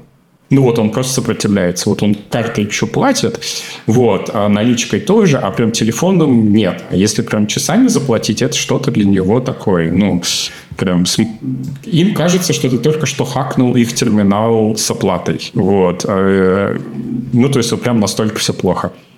Как следствие, отсюда вытекает э, коммуникация. Все очень долго, и они очень любят общаться бумажной почтой. Я думал, что австралийцы любят, потому что они там мне присылали банковскую карту и прочее, но нет, эти просто как бы дань традиции, а у немцев прям бумажка. Я, например, тут вот поздавал свои эти самые язык, язык на уровень, там тест э, на этот самый по интеграционный. А, и они мне сказали, что типа 6 недель будут проверять. Прошло 6 месяцев, мне было некогда их пинать, я их начал пинать. Я написал письмо электронное в школу. Они говорят, типа, это, не- это зашибись, но это не к нам. Это в другой департамент, который должен заниматься проверкой. Вот тебе, типа, телефон. Я позвонил туда. Они мне говорят, это головной департамент, тебе надо звонить в другой, в региональный, Баден-Вюртемберг. Я позвонил туда, мне говорят, пиши бумажное письмо. Я думаю, давайте, может быть, электронное. Все-таки 24 год на дворе. Они такие, нихуя, давай бумажное. Я думаю, хорошо, давайте-ка я попробую наебать систему, потому что на сайте у них есть, ну, типа, электронная почта. Я думаю, я напишу на нее. Я написал, и оттуда мне пришел ответ через три дня с тем, что пиши бумажное письмо, и мы все проверим. Вот. И, в общем, голубиная почта, бумажные письма, и вот это вот все, мне банковский счет здесь в немецком банке открывали три месяца. Я просто порвал себе весь пукан, потому что я такой, ребята, это не может столько занимать времени. Ну, то есть оно не должно столько занимать времени. Но они прям ну, их начинаешь пушить, и они прям такие, типа, Куда ты торопишься? Ну, типа, Блин, что, каждый раз, что тебя... рассказывают такие истории, я вспоминаю момент, а, когда я как-то потерял карту свою, ну, Тиньков в России тогда был, и я примерно за 18 секунд я сделал новую карту, и она сама подключилась мне в Apple Pay, и все сразу начало работать, и Блин, как это так? Я тебе, смотри, супер. Вот эта история с немецким банком. Они наконец-то прислали, то есть открыли счет, прислали карту. И я такой, типа, класс. И такой, э, ну, типа, поактивируйте, нужен пин-код. Знаешь, что они сделали с пин-кодом? Правильно, через две недели отправляют ее другим письмом, чтобы вместе письма не лежали, поэтому они выжидают две недели, другим бумажным письмом отправляют пин-код. Да, и ты такой карту получил, и такой сидишь две недели, ждешь такой типа. по почте, поэтому. Но поэтому, ну то есть. Через Тинькофф я открывал ИП тоже, нажать, нажал кнопку открыть ИП. Да, да, и вот это, конечно, ты начинаешь понимать, насколько мы, ну типа, и оно понятно, почему как бы тоже мы пришли, потому что, видимо, в России это просто с нуля строилось, особо старых процессов не было, а здесь процессы давно были выстроены, они идут, они живут, и поэтому а, как бы перестраивать тяжелее, чем было в России построить просто с нуля, когда там ну, особо нечего было перед, ну, как бы сильно, сильно переделывать. Рынок был довольно свежий, нов. Вот, и вот это, конечно, прям ну, сильно бомбит. Опять же, у них здесь есть понятие ИЦ-карт, это своя платежная система внутри э, Евросоюза, и они ее любят, потому что там нет комиссии ну, э, за оплату, то есть идет прямое списывание. По типу СББ. А вот. Ну, типа того, да. И некоторые, короче, ну, как бы э, упорно сопротивляются, э, например, булочные или еще что-то, и они, типа, вводят, что можно платить картой, но, типа, не виза или MasterCard, а вот ИЦ-карт. Просто потому что, типа, вот экономят себе пару процентов. И потом мне приезжает товарищ из Швейцарии, и мы с ним идем поесть, и он такой хочет расплатиться, и у него налички нету, потому что он, у него франки. Карты он не может расплатиться, потому что эти карты не берут э, там, ну, типа, визу или MasterCard. И он такой, типа, зашибись, класс. Оказывается, я только что не могу, ну, типа, узнал, что я не могу здесь расплатиться. И тогда я за него плачу, он мне скидывает на револют сумму достаточную тут же, и мы такие оба вспоминаем замечательный, комфортный сервис и расходимся дальше. Ну, или тоже, например, до абсурдного доходит, когда до сих пор полно паркоматов, и они принимают, например, только монеты. И вот я помню, я приехал на парковку, и у меня есть бумажка, типа 10 евро, у меня есть карта, но у меня нету монет. И я не могу заплатить за парковку. И я такой, типа, ну, поехал, буду искать другую парковку. Просто потому что вот, ну вот, ну дичь абсолютно. ну, то есть... что некоторые магазины не принимают там карты или какие-то платежные системы. У нас на районе Amazon Fresh, а, это крупный магаз довольно, но они э, не принимают Apple Pay. Они принимают все, кроме Apple Pay, потому что а для них на Apple Pay там какая-то увеличенная комиссия, бла-бла-бла, они принимают вот только карты, кэш и там, и все целом. А, кстати, вот что хорошо здесь очень развито, это Amazon. Вот, они, наверное, прям красавчики. Это прям практически здесь аналог э, Яндекс.Маркета. Mm-hmm. Ну, тех пор, когда я уезжал, можно заказать вообще все, все, что тебе нужно, от, не знаю, там, от видеокарты телефона до подгузников или еще чего-то, и доставляют прям, ну, прям четенько, это вопрос там дня-двух, и а, вот, и очень, очень шустро. PayPal очень как бы здесь прям чуть-чуть развитая история для оплаты платежей. Но это тоже доведено немножко до абсурда. А, вот, потому что когда это мы делали ремонт, и надо было там оплатить большую пачку при переезде там покупки в Икее, Вот. И немецкая карта говорит, что идите в жопу, у вас есть дневной лимит. Вы не можете оплатить наличку, они не берут в таких количествах, потому что у них есть внутренний регламент не брать наличку там свыше пяти штук. Свыше пяти штук у меня банк не дает оплатить, потому что он говорит, что а нахера вам столько денег? И я такой, типа, стою и говорю, и что же обычно в этом случае делает? И тетя мне говорит, платят с помощью PayPal, потому что PayPal нет ограничений, и PayPal, ну, типа, платит, и потом просто у тебя с карты списывает. А вот у PayPal списать у тебя с карты типа больше пяти штук проблем нету. Mm-hmm. То есть тебе нужен посредник косты в виде PayPal, чтобы в Икее оплатить там типа пачку товаров, чтобы обставить квартиру при переезде. Ну, тоже какой-то вот ну, дурь несусветная. И вот. Да, короче, вот основное мое, конечно, а, мои жалобы, они касаются вот... Э, а, вот про что ну, это было. Вот этого. Это был первый пункт. Это был первый пункт. Окей. Слушай, а тут много пунктов было. Да не, если хочешь, я откачу э, на, на другую часть беседы. Что-нибудь про графику поспрашиваю. Давай, давай, а то мы тут как-то начали это под винишко тереть за жизнь прям. Пошло. Ты упомянул, что Epic Games скоро э, хотят вводить какую-то подписочную модель, а я не знаю, это какая-то новость уже существующая или нет, потому что я не... Они, ну, а, опять же, они, они не нам напрямую это сказали, а объявляли где-то, ну, как бы на, в одном из пресс-релизов, что они собираются ввести. Я не знаю деталей, я тоже видел только то, что читал в интернете.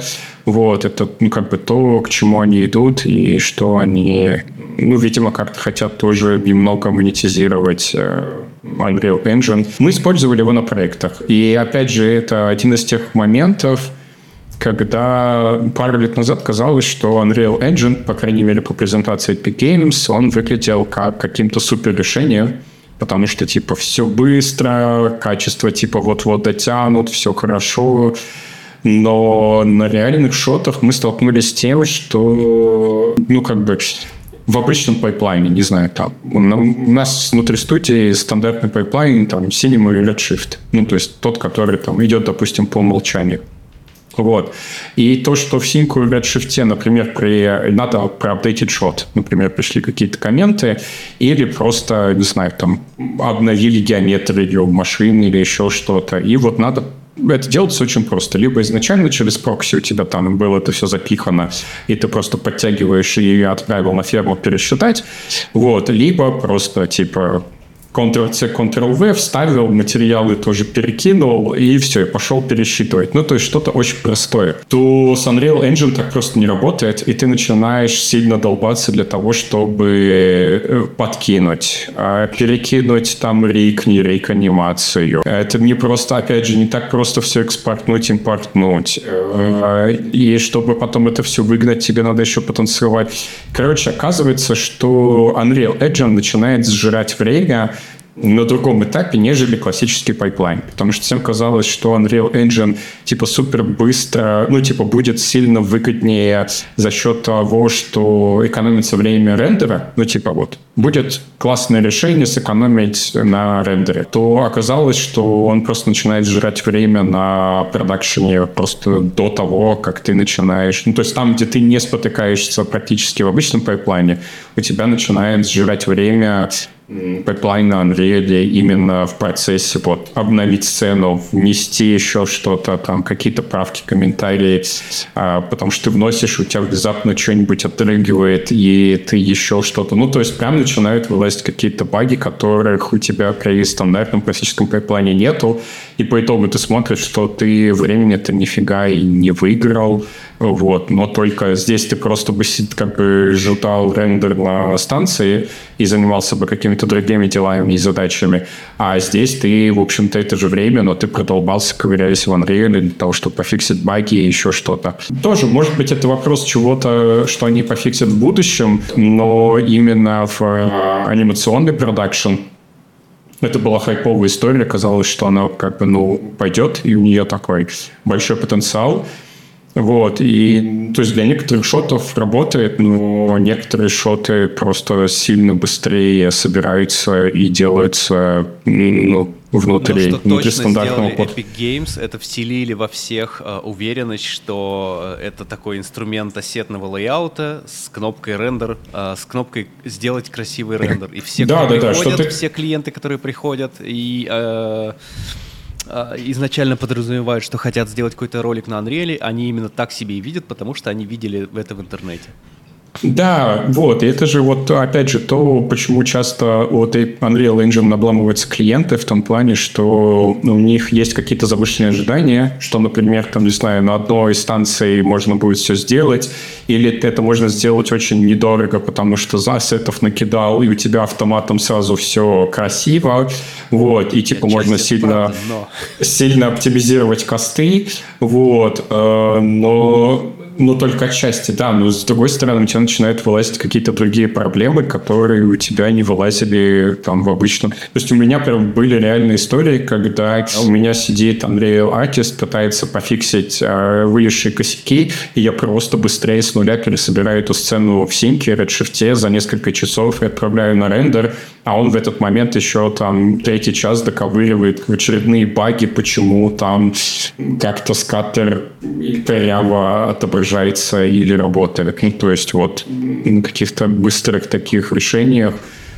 оказывается, что набитая рука в стандартном пайплайне может решить проблему сильно проще и быстрее, чем, чем Magic, Unreal Engine, как бы, как бы так ни казалось.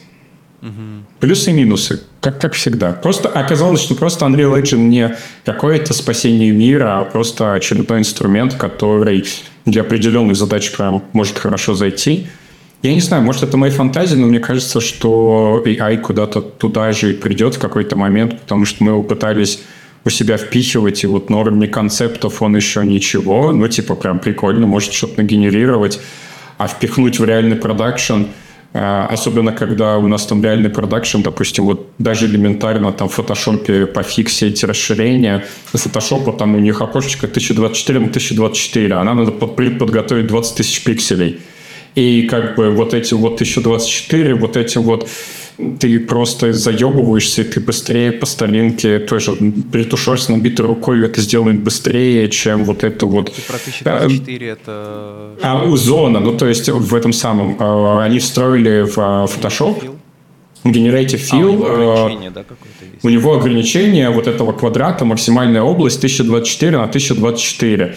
Вот, а у тебя, представь, этот самый ну, под принт и разрешение там 20 тысяч пикселей. Он, А- а- говоря, он хорош для каких-то заплаток, а вот чтобы-то прям дорисовывать, то он довольно-таки... Да, ну, а хорошо, да, так даже если тебе, ну, надо дочистить, а вот, да, просто даже людей, Ну да. а у тебя там человек сильно больше, чем 1024, и тебе надо вот вначале ноги от человека отрезать, чтобы он заполнил, а он начинает их еще гад дорисовывать потом обратно, Э, вот, и, то есть ты решаешь, а какую часть от человека тебе надо удалить, потому что целиком у тебя человек не влазит.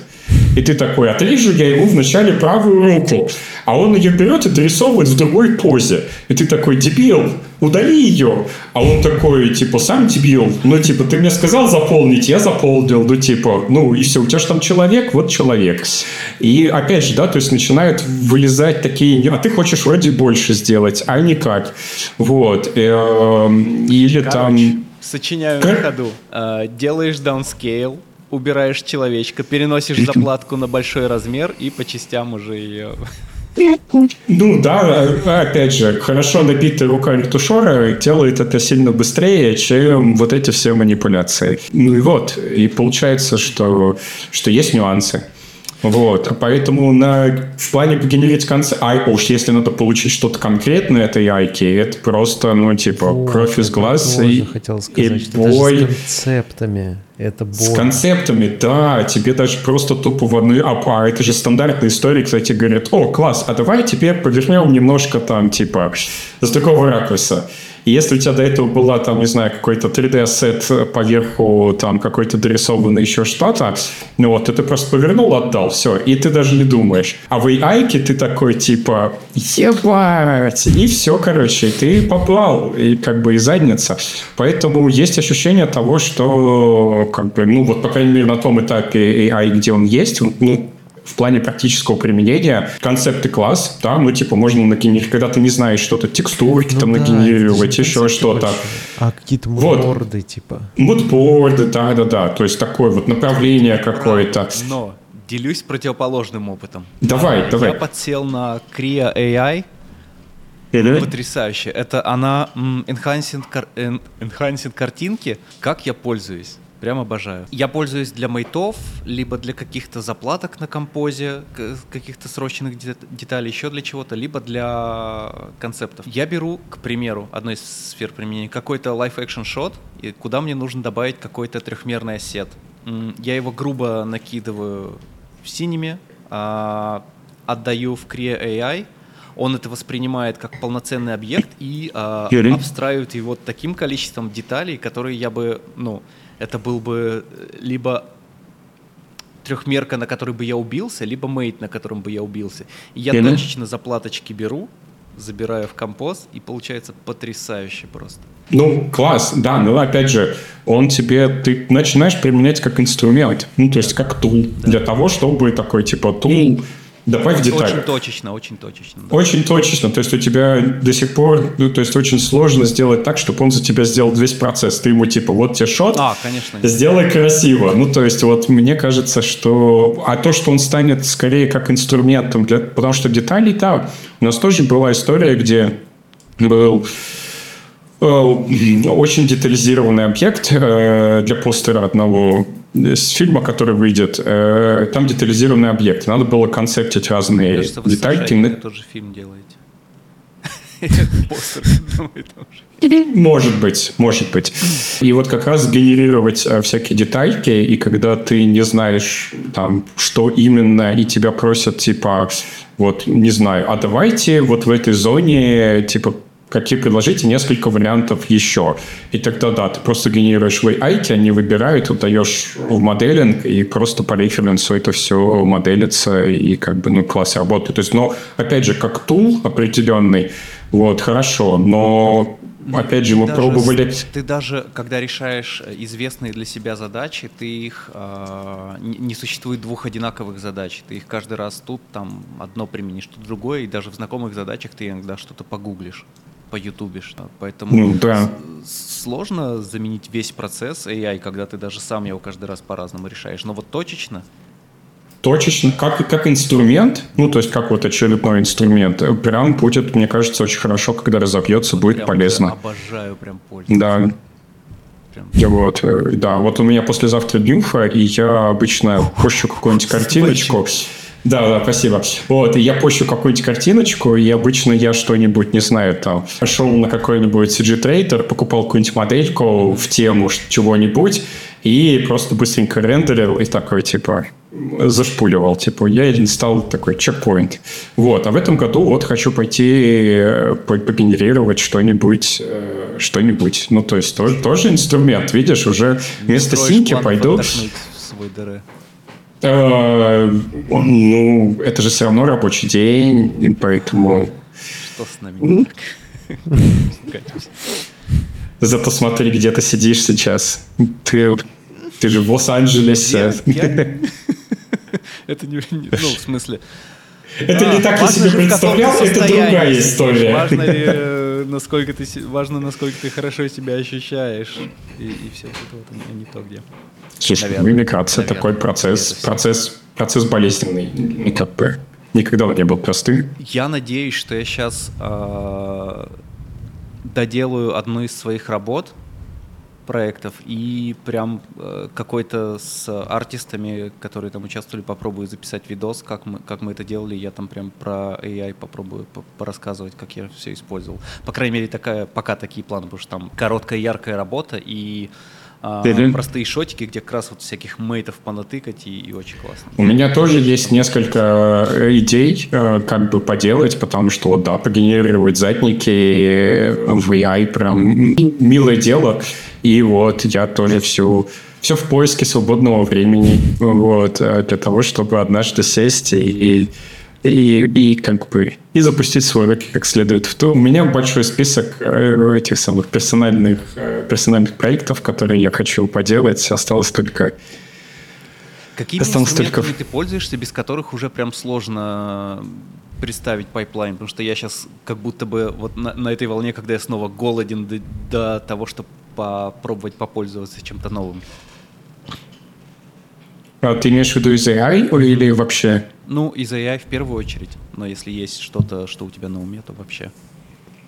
Да ничего особо, ну, как бы... Я, ты, наверное, знаешь гораздо больше, чем я, потому что, опять же, это не является моим постоянным инструментом, и там а, обновляется вариации сильно, сильно чаще, чем, чем есть, потому что, ну, Midjourney, ChatGPT, наверное, стандартные вещи, которые присутствуют. Э, чат GPT, опять же, удобен. Делаешь какой-нибудь пост в соцсети, как минимум он нагенерирует чат хэштегов. Это новый Google вообще. Ну, он иногда тоже иногда выдает очень странные, спорные решения. То есть, то есть тоже надо включать голову, фильтровать, но... Ладно, чат GPT общем, это новые ответы Mail.ru. Вот, но, ну, как бы, ну, класс, да. Вот, ответы Mail.ru я, наверное, это мимо меня прошло. Хотя почта на Mail.ru у меня до сих пор где-то еще, Нет, еще наверное, да, существует. в том, что ты спрашиваешь что угодно, и тебя, скорее всего, покрывают хуями, или школьники дают если, А чем это отличалось от, от любого форума в 2008 году? Ну, Тем, то есть, вот. это. Это же была ну, классика 2008 года, когда ты приходишь и такой какую-нибудь работу выставляешь, и к какому-нибудь русском форуме, там, CG Talk или еще что-то, тебя кроет хуями, что у тебя плохо. Вот, и ты потом идешь на какой-нибудь CG Society, который, помянем, закончился в этом январе. Господи, он был жив, когда и существовал, когда я только еще пришел в индустрию. Вот в этом году а, завершился. Вот, и ты приходишь, выкладываешь что-нибудь туда, и тебе рассказывают, а что у тебя в работе хорошо. И ты такой, блин, так бывает. Просто одна и та же работа, но просто такой вот очень разный подход. Одни говорят, что у тебя хорошо и можно усилить, а другие пытаются тебя улучшить, рассказывая, что у тебя сделано хуево. Вот. И мне кажется, именно комбинация этих двух школ позволила... Всех нас взрастила, да.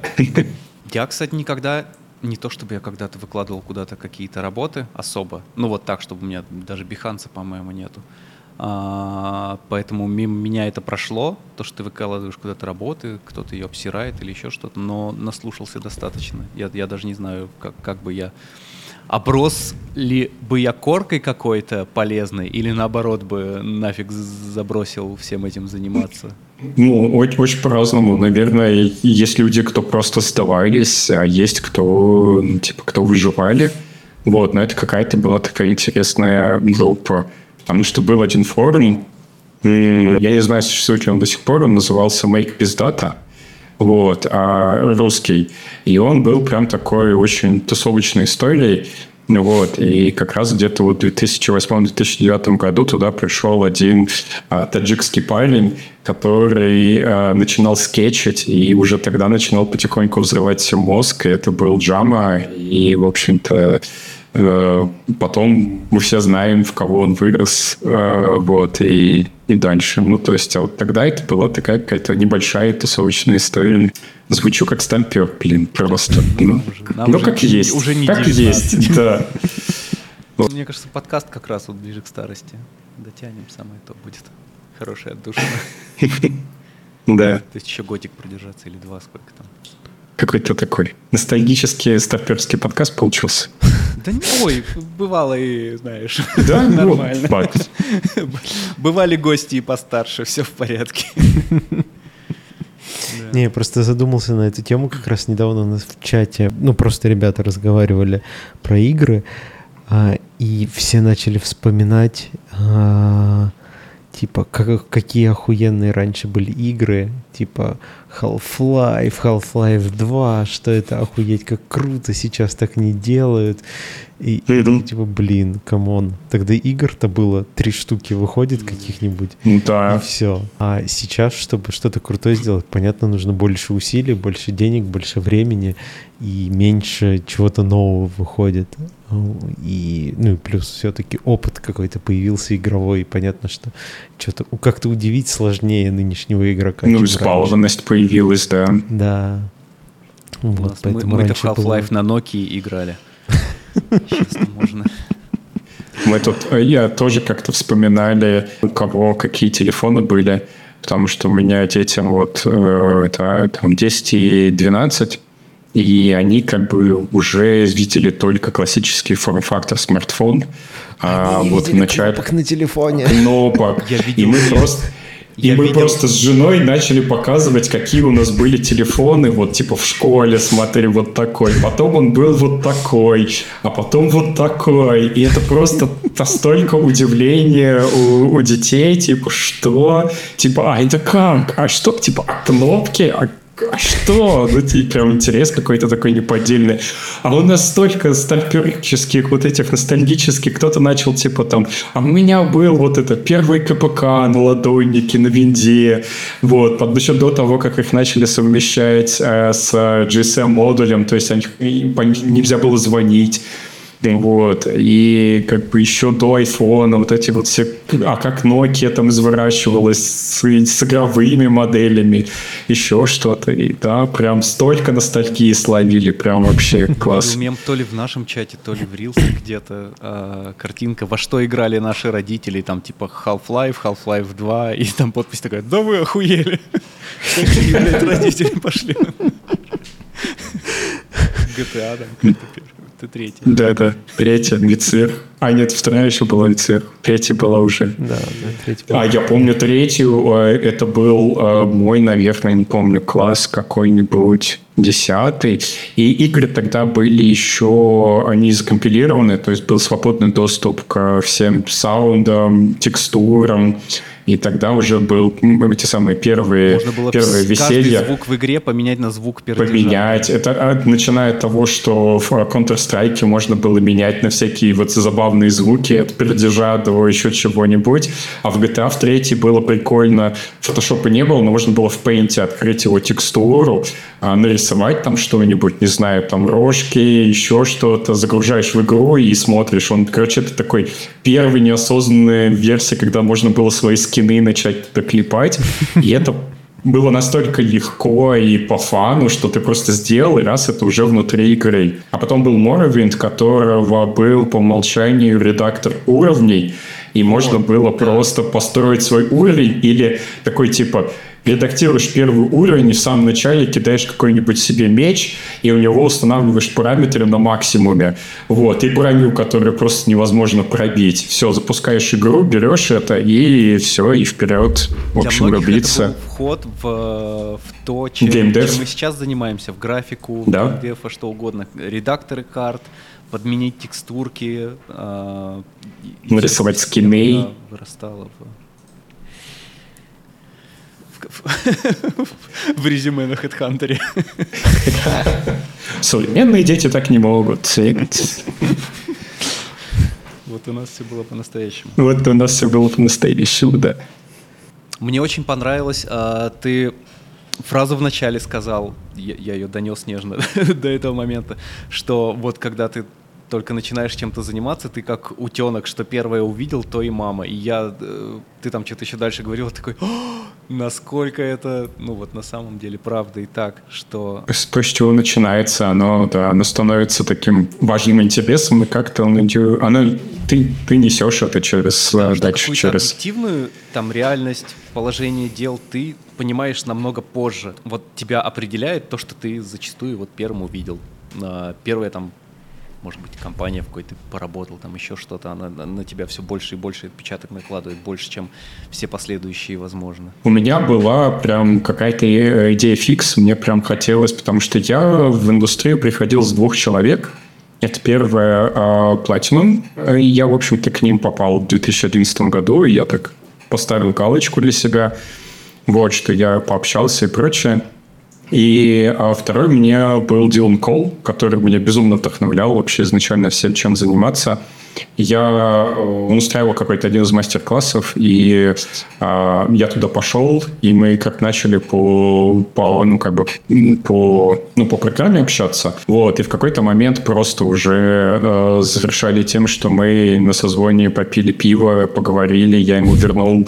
Я говорю, типа, чувак, ты, наверное, не представляешь, но ты вот записал те видосы, и он такой, типа, это старый гномоновский. Я говорю, да, но какая история была? Потому что в 2008 году я вырос в Смоленске, и это такой маленький региональный город, и в 2008 году с интернетом было плохо, еще, ну, прям сильно плохо. И я помню, а, естественно, официально купить DVD в Смоленск, это тоже было что-то ну, непонятное, даже просто как, еще что-то. Вот, и я, естественно, пошел на торренты, но интернет мне сказал, что я буду качать примерно 15 лет с моей скоростью в несколько килобит. И я такой, типа, блин, я не могу столько ждать. И я пошел как раз вот тогда на одном из форумов, я где-то написал о том, что, ребята, может быть, у кого-то есть. А в ЖЖ, наверное, писал. ЖЖ еще был жив. Вот. И я писал, типа, ребята, может быть, у кого-то есть. И написал какой-то чувак, такой типа, типа, да, конечно, давай. И это мы потом общались, э, Леша Головаченко, и э, он из Киева, он очень давно уже живет в Канаде, э, тоже мэтт-пейнтер.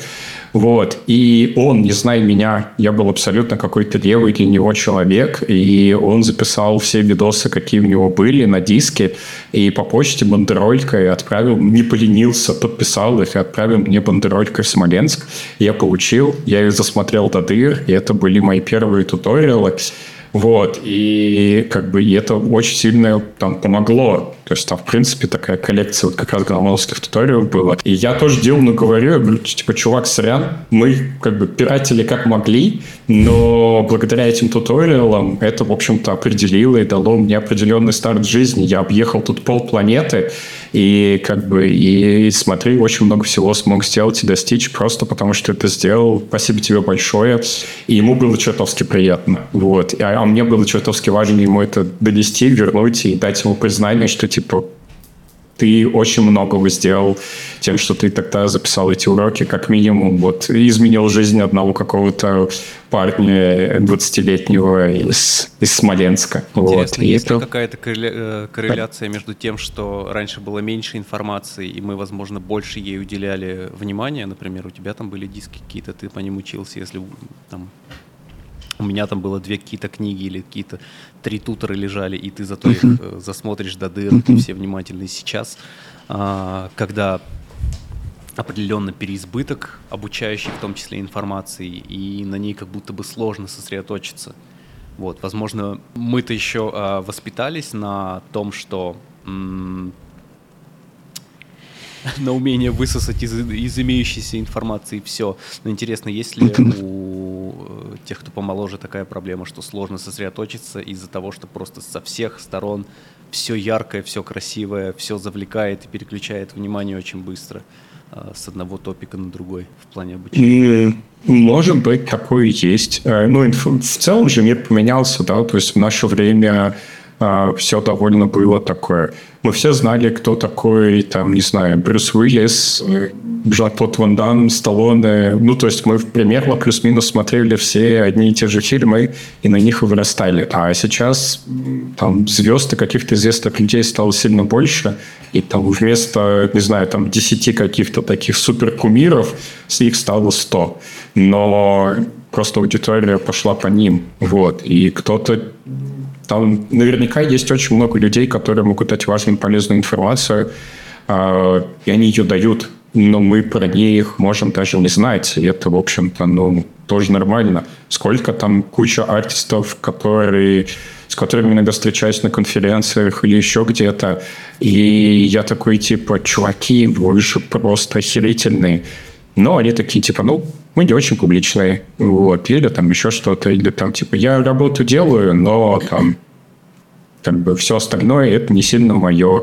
Или там, я до сих пор помню, девочка была в платинум, она просто уничтожала нам самооценку всем, потому что она одновременно одной рукой что-то там скетчила, другой рукой моделила, и параллельно это все делала с какой-то такой безумной скоростью, что мы просто стояли, она была талантлива до безобразия.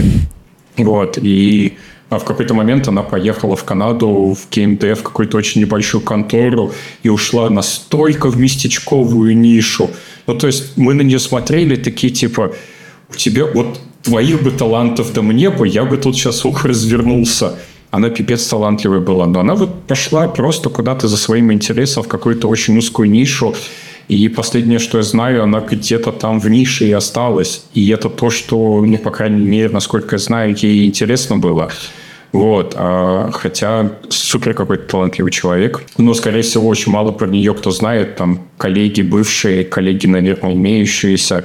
Ну, вот как-то так. И а, в общем, ну, то есть доступ к информации стал проще. И э, это в том числе открыло возможность доступа ко многим и очень интересным людям до которых тоже. Вот, ну, как бы, скажи мне в 2008 году, что я отлично поработаю э, с бразильцами из Рио-де-Жанейро, поживу с ними, буду потом многократно ездить, тусить, привезу их еще нескольких в Россию, э, покатаю, э, покажу им э, все самое интересное, значит, не только Москву, но и Смоленск, особенно у меня иностранцы любили Смоленск смотреть, вот. А, а их бы.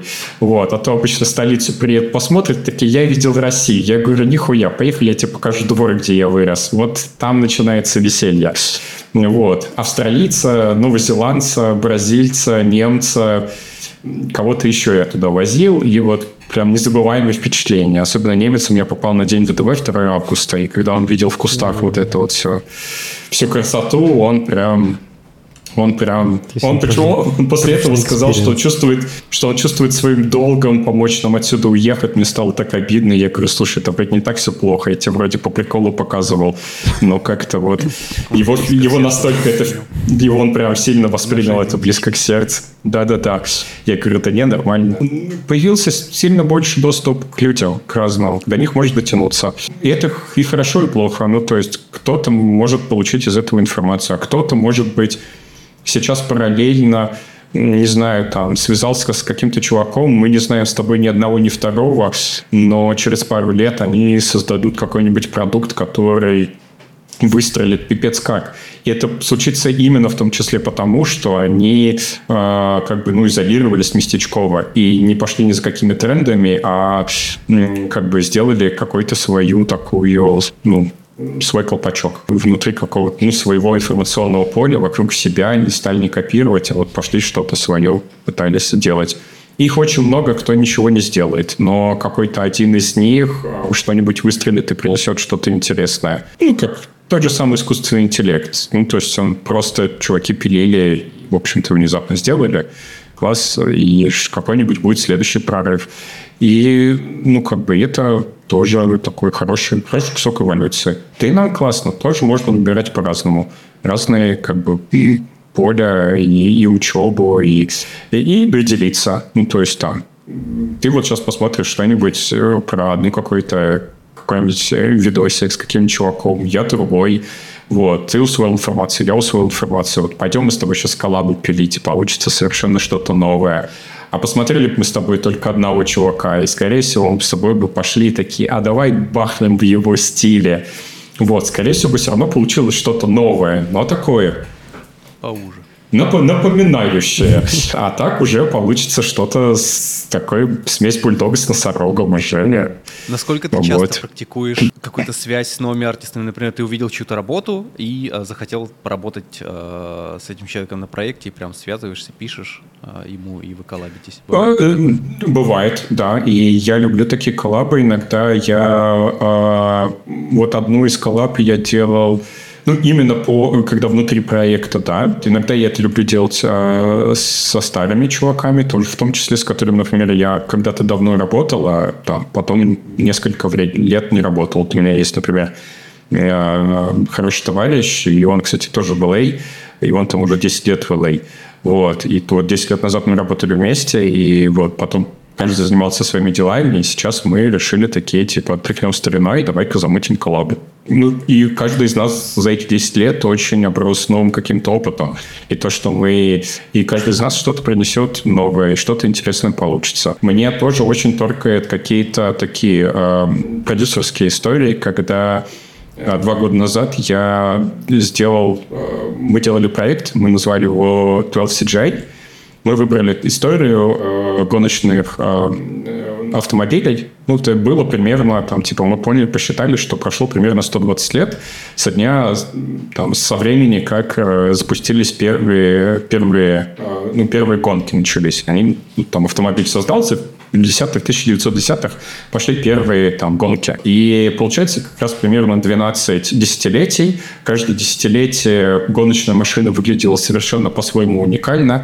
И мы собрали 12 классных чуваков, я просто писал, ну, там, по знакомым. Мы клевых ребят втянули, в том числе и Карлоса, который сейчас со Шторпом активно пилит вся, все эти машинки и так далее. И это была просто такая, ну, как бы коллаба опытных уже чуваков, но когда мы просто рандомайзером раскидали десятилетия, кому какое, вот, и дальше уже каждый был волен выбрать э, какую-то тачку внутри этого десятилетия, а за десятилетия они визуально менялись очень сильно. Ну, то есть тачка в 30-х и тачка в 60-х гоночная выглядела прям супер по-разному.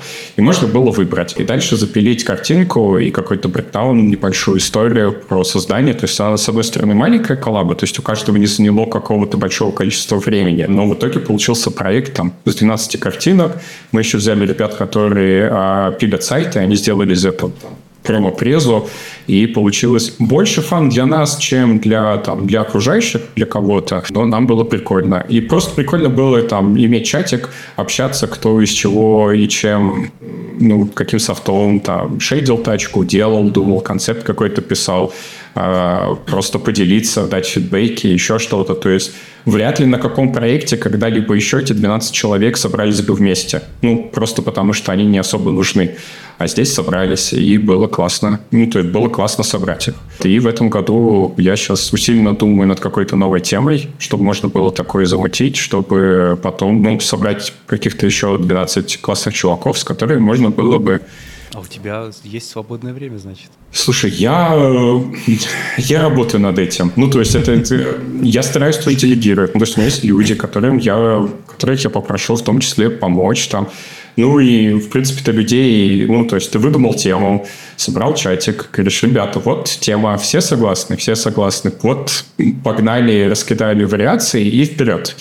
А, и дальше примерно плюс-минус там собираешь какие-то дат по датам, делики для того, чтобы ну, не, не каждый день, я имею в виду, это типа там раз в неделю созвонились, какой прогресс. Типа дали фидбэк, попили пиво, поболтали часик, ну то есть это занимало там час-два в неделю.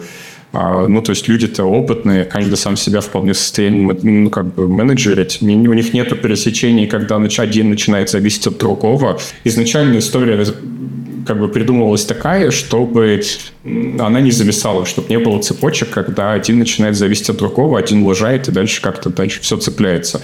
Тоже можно, но тогда, ну, как бы, сильно больше трудозатрат. А в данном случае такая максимально была, ну, понятная история для того, чтобы соптимизировать и как-то сделать. Ну, то есть время надо, обязательно надо, но не, как бы, ну, какое-то время, которое можно посчитать но при этом какой-то интересный результат получится и, и интересно. Дай мне что-то создается. советы по поиску людей на проект. Плохие советы? Плохие советы. Возьми джунов всех. Я просто с чем а, поясню, конкретизирую или просто поразгоняем? Я с чем сталкиваюсь? О, знаю, знаю. Сходи в Skillbox или вот куда-нибудь в аналогичный и возьми вот всех э, джунов на проект себе оттуда.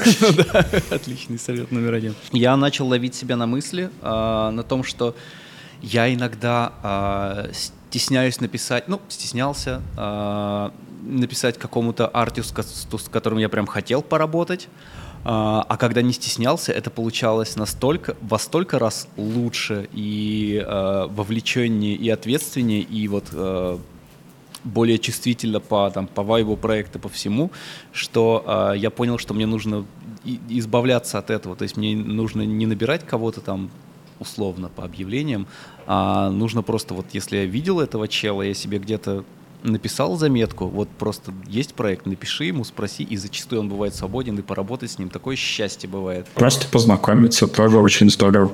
Да, вот на этом мне очень часто не хватает времени. Что, да, что вот, блин, как бы было круто сделать вот с этим челом, но иногда я по некоторым причинам, не знаю, наверное, стеснялся и думал, что, блин, что я буду отвлекать, не писал, не выходил на контакт, и э, вот как, когда я понял, насколько это все было зря, конечно, насколько э, больше все выигрывают, и я, и проект, и, и этот же чел, который э, в итоге со мной работает, э, насколько все эмоционально выигрывают, я, конечно, понял, что не, не надо стесняться, напиши, познакомьтесь, предложи, вот такая тема есть. Вот, может быть, у тебя есть плохие советы. Нет, ну то есть, если говорить про какие-то хорошие советы, это очень здорово. Если про плохие советы, не пиши никому. Сиди один, ни с кем не общайся, и вот ну, другой плохой совет, это я, крайность это я тебе. Делаю, да, это я ну, то сам. есть, вот да, это вот можно сделать самому. А, я тоже это делаю. Ну, то есть, особенно когда много задач, и я начинаю выпадать тоже. Я очень люблю вот как бы поболтать. Вот, но, как можно заметить, по моей активности она очень такая синусоидная. И как бы и это тоже вот у меня не всегда есть время и, или я иногда очень сильно зарываюсь там в работе, в делах, еще в чем-то. И потом начинаю очень скучать, очень жалеть, что что-то не сделал или понимать, что у меня есть какие-то интересные задачи, и у меня бы хорошо кого-нибудь привлечь, mm-hmm. а у меня, ну, а я просто, ну, то есть, а ты же не пойдешь, вот у тебя есть таск, ты же не пойдешь сейчас с нуля знакомиться и искать людей. Тебе, в принципе, если у тебя уже есть какая-то, ну, таск, который тебе надо решать, ты, скорее всего, пойдешь к людям, которых ты хотя бы, ну, как-то знаешь. Да. Ну, да. либо Мой у тебя таск, есть только... мне надо решить, это стать более коммуникабельным. Я иногда на всех вокруг смотрю ну, и думаю, да что что, что, не так-то, будь ты пооткрытие, ты поприветливее. Ты, ну, ты, ты не одинок, вот, ну, как бы, у меня немного с другого конца, но я, я любитель зарываться тоже, ну, как бы, типа, у меня много дел, все, не тожьте меня, дайте я их сейчас... И знаешь, такая утопичная мысль, что я вот сейчас все дела порешаю, вот сейчас я все сделаю, все стану свободнее, и вот тогда я как начну общаться. Вот, но проблема в том, что все дела все равно не перерешаешь, они все равно есть, это такая, это называется такой самопан, что, ну, как бы, никогда. И, и в какой-то момент, вот ты такой, типа, ох, я, оказывается, уже тут год сижу букой и общаюсь просто там по задачам внутри тасков или вот там а, в офлайне где-то, и то не по рабочим вопросам, и, э, и вот там что-то интересное, новые люди появляются какие-то, и, а потом смотришь такой, типа, о, класс, вот, и как бы по-хорошему, да, интересно пойти пообщаться. А, что ты такой, э, блин, вот, вот бы когда-нибудь поработать с этим челом, но так ему никогда и не пишешь. У, у тебя просто коммуникации довольно легко, по-моему, проходят. Ну, у меня такого experience а толком не было, чтобы... А, Насколько ты свободно пишешь незнакомым людям? Вообще пофиг. Писать кому угодно, звонить никогда в жизни. Написать могу вообще любому человеку. А, У тебя нет никакой подсознанки, что э, ты с какой-то херней неинтересной пишешь? Ну, я редко, я вообще, наверное, никогда не писал кому-то по работе, ну, в плане того, чтобы я кого-то искал. Угу. Или что-то такое, или просил у кого-то работу, или что-то такое. Только в Тиндере. Там можно искать работу. Ты же сказал, нет, не по работе. Вот, и я шучу, что где-то еще мог искать кого-то.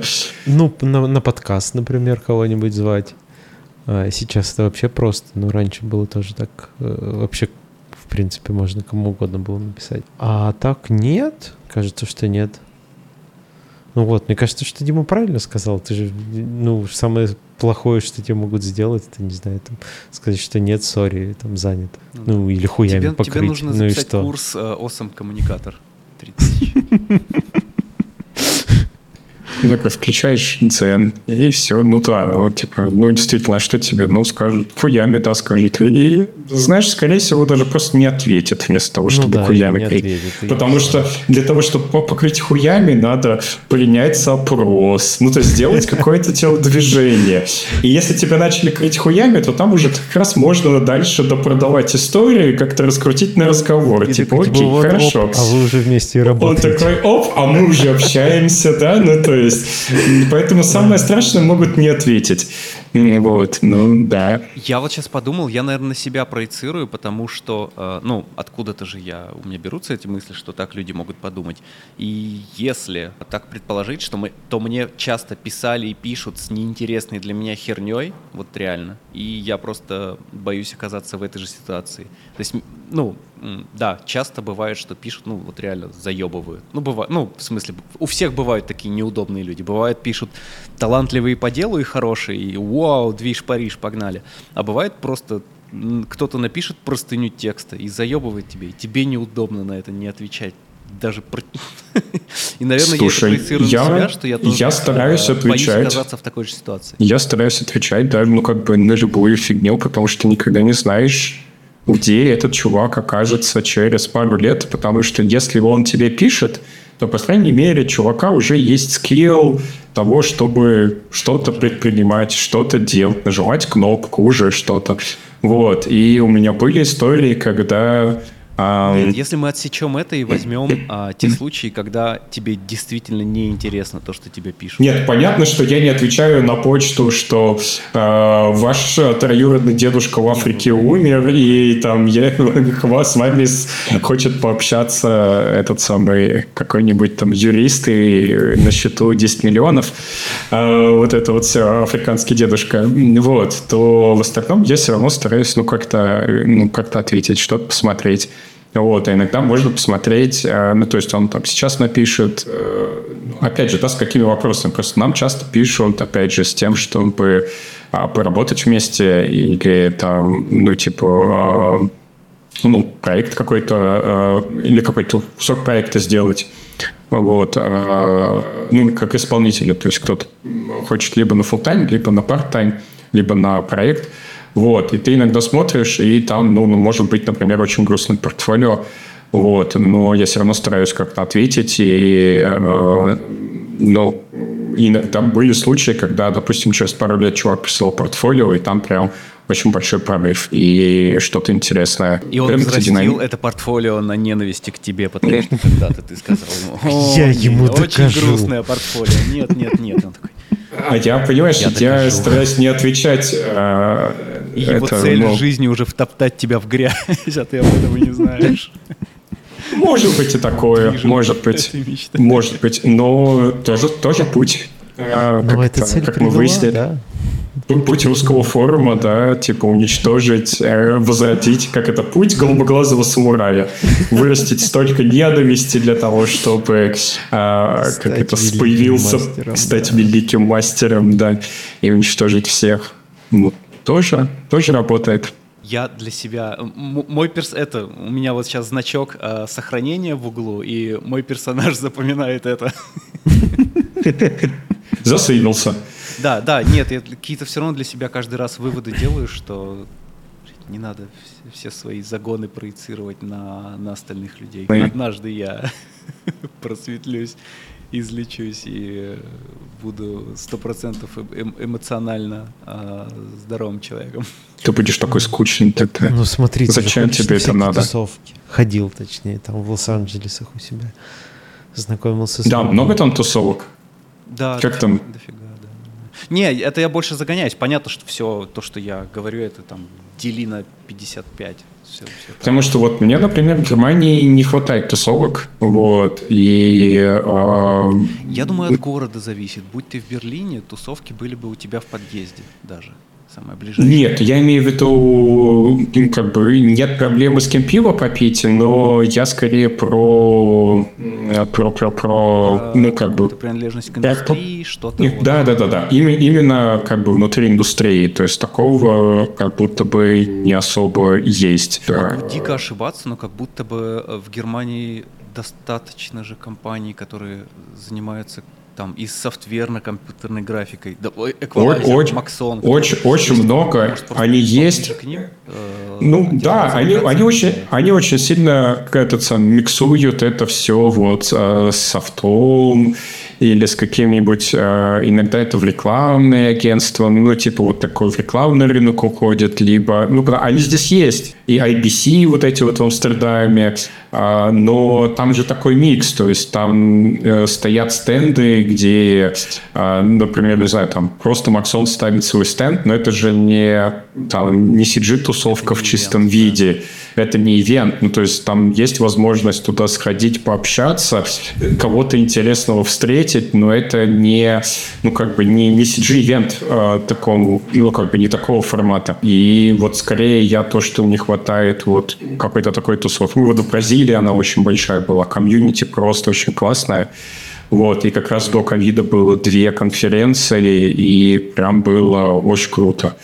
Вот, и Джама тоже приезжал, и Бипл тогда еще приезжал, еще до того, как он стал NFT знаменитостью, и Крис Коста, и Рафаэль Лакост приезжал, и, ну, как бы много. Ну, то есть, и классная тусовка была, то есть, прям, прям офигенно, что было в Сан-Паулу, станция Сан-Паулу, а, но было очень весело. Вот. Но ты не поглядываешь э, больше в ту сторону. Ну, как бы тоже ковид случился, и народ э, немножко тормознул тоже, и они так и не возобновили. Не знаю почему. Вот. Э, ну, я в Европе, и как бы вот в Европе за те года, которые я здесь был, я тоже, ну, как бы я, по крайней мере, не нашел. Опять же, может быть, то, что ковид и постковид, может быть, они и были, я просто про них про все не знаю. Вот, но и, ну, компании дофигища, кто и 3D купили, и, не знаю, там вот те же самые Реком, Фермхаус, который тачками тоже занимается, и, и много чего еще. Много здесь в округе тоже конторы компаний. Да, блин, в том же самом Porsche CG отдел сидит, э, в том же Daimler сидит. Э, ну, народу много, но вот нету такой вот какой-то именно вот AZA комьюнити. Ну, и, и начиная от какой-то онлайн-тусовки, э, вот, то ну, элементарно каких-то, не знаю, группок э, в Фейсбуке, в Телеграме, и ну, вот, в общем, не хватает чего-то. Вот. Мы тут с Илюхой обсуждали, что, может быть, даже хотя бы среди русскоязычного комьюнити в Берлине замутить что-то. Угу. Вот, хотя бы с чего-то с малого начать. Потому что, ну, среди Э, ну, англоговорящего комьюнити иногда возникает. Но, опять же, видишь, здесь такой микс того... Короче, на самом деле народ есть, но просто, наверное, кто-то должен хотя бы начать с мелкой какой-то тусовки это все организовать. Может быть, опять же, у меня дойдут до этого руки. Не знаю, посмотрим. Как это, как говорится, если чего-то не хватает, то надо это просто возглавить Вопрос времени, желания, а так, в принципе, так, по удаленности собрать народ внутри, как минимум, даже знакомых и коллег э, пособирать. Они есть и в Германии, вот Франция, Швейцария, Испания. Этот самый же, э, господи, в Испании это проходил э, э, Барселоне. Угу. Кстати, его тоже давно не, уже не было. Вот, тоже народ же съезжался, и, хотя он тоже такой был не, не чисто про, про CGI, но народ же собирался, и, короче, вот, на, короче, что-то не хватает. Вот, то есть каких-то чисто таких тусовочных мероприятий. И этот самый на Мальте как-то был THU, э, проходил в каком-то, не помню, году, то, что типа 19-18, что-то такое, не доехал тогда, но был, ну, как бы, но он был. Ну, то есть, в общем, короче, что-то было, сейчас нету, хочется Хочется, чтобы снова было. Может быть, я попробовать что что-то поделать. Я знаю каких-то много таких мероприятий, кроме каких-то крупных э, конференций там или, или, или совсем там. И ты знаешь, здесь не, ну, как бы не столько может быть сделать какую-то большую тусовку конференцию, да может быть даже какую-то небольшую тусовку. Ну, типа, просто собрать э, знакомый народ и... А, ну, ну, это, как это- бы, это у нас есть ежегодное. ну, с- ну, не знаю, знаешь, там, как минимум, да, там, не знаю, попробовать там собрать э, Карлоса, может быть, уломать его, чтобы он притащил Шторпа, может быть, еще что-то кого-то и так далее. И собрать, ну, уже что-то интересное. На одного потянется кто-то еще. Вот, просто потому что будет захотеться познакомиться. И вот уже, видишь, начинает выстраиваться определенный мы, мы план. примерно раз в год таким балуемся. Про план, логика, как это все, вот, да. Вопрос в том, что вот и была надежда, что кто-то другой это наконец сделает, но походу, походу надо будет как... Хорошо сделай ты сам. Походу, да, походу придется как-то это все организовывать и мутить. Про тусовки я хотел, вот да, что 8 говорил, что мы же собирали один раз в Москве. Еще это было декабрь, ноябрь 2021. А, вот, а потом, когда все поразъехались, уже два раза мы собирали тут а, с Ванькой. а, ну вот в, в том, в 22 году а, вдвоем, по сути, а, в Ереване тусовку.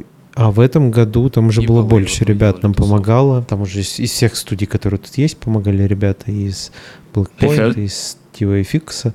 Ну, суть в том, что типа каждый раз собиралось, э, ну, около 100 человек собиралось. Класс. Вот. Понятно, что не все из них прям занимаются компьютерной графикой, там в кино, где-то еще кто-то вообще не занимается компьютерной графикой, а приходил бесплатное пиво попить или что-то такое, но в целом всегда можно собрать народ, если захотеть и там, познакомиться с кем-то. Вот. И я потом уже там через несколько месяцев узнавал, что кто-то там познакомился с кем-то и теперь работает э, друг с другом. А, И такие штуки это очень, очень прикольно узнавать. Такой, типа, ну ладно, не, не так бесполезно было. Я звездочку себе в карму поставил. Плюсик. Ну, если это поможет, тогда да. Ну, И 8 собирал же э, в прошлом, позапрошлом да, тоже. декабре. Я думаю, мы примерно Да. параллельно делали в прошлом да, году. Да, да, да. Да, да. Вот мы как раз думаем, как, Голливудскую как бы в этом тусовку. году сделать по... а, в прошлом году мы собирали из своих ребят в основном. А, там было у нас буквально всего человек э, 20, может побольше, не знаю. Ну, около, короче. Мы просто дом сняли на холмах и, и там тусили. А хочется как-то одновременно и, и для своих тусовку сделать, и для всех, кто захочет, но как будто бы это немного разные форматы, и вот хоть надо, надо подумать, как, как это может быть. Ну да. Бар снять, не знаю, что-то еще. Ну вот мы в Германии знаем, уже выходит троих, четверых, не, подожди, троих.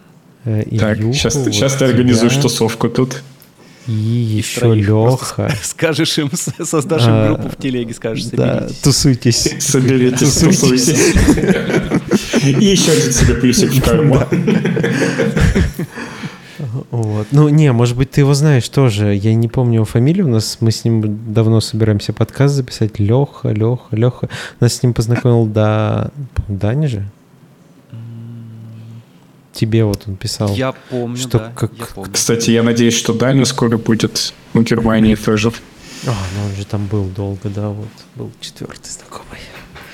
Вот, так что да, Там вы пошрудите, там есть там люди, с кем потусоваться. Да. Ну что, с чистой совестью Да. Да. можно, можно и поспать. Можно Да. и поработать. Саша уже ждет. Такой, да.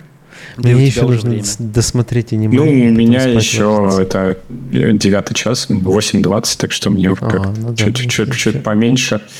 Еще, еще вменяемо. Вот. Да. Ну, круто поболтали, Вот. мне кажется. Я, Я в больше молчал и слушал. Мне очень понравилось. Я только сейчас понял, что я вот посмотрел э, Facebook, и только сейчас понял, что я, кажется, мы друг у друга в друзьях примерно лет 500 в Фейсбуке. Очень может быть. Вот, и, и я узнал твою аватарку, потому что там, где, где-то я увидел твою аватарку, так типа, блин, точно, я ж, я ж читал тебя когда-то. Вот, так что да. Вот вы и Да. пирожочки. Вот, вот так оно и, и бывает. Вот об этом я и говорил в начале, что Как, как я разгоняю, новых людей нашего поколения уже не появится, поэтому Все, все просто когда-то перезнакомятся. да. Только- Сейчас только на умрет. уменьшение уже пойдет, так что всё. все, кто с нами уже И родились. это, знаешь, через 10 лет э, подкаст будет о том, такой, ну что, как у тебя сердечко не барахлит? Такой, да нет, тахикардия только. Да, а у меня, а у меня ретикулит. Ах, Да, ну мы с эмоциональных проблем перейдем просто на... На, на физический. Ага, ну ладно. Тогда встречаемся А помнишь, 20 лет назад на проекте. в 2034 году встречаемся. Поговорим про... Ой, давайте пораньше как-нибудь. Скоро уже. Мне даже 50 еще не будет. Нормально. Класс, класс. Все, ребят, спасибо Да. большое. Очень приятно провести с вами Спасибо, это да. воскресное утро. Да. Воскресную Взаимно. ночь почти. Почти, Вот, почти да. понедельник уже. У Почти тебя еще понедельник. целое воскресенье просто. Класс, только Негодяй. поработать успею. Вообще, класс, хорошо. Все ссылки про все, что мы сегодня говорили и что упоминали, и ссылки на нас, они в описании. Можно Да. зайти, добавиться в друзья, посмотреть, э, пообщаться. А мы Хорошо. сказали в начале видео, мы договаривались представлять гостя и, и говорить, откуда он. Мы это опять забыли сказать. В общем, а, Дима делает красивые картинки, и внизу их можно будет посмотреть. Да. Всё. И- Всем пока. Все. Пока-пока.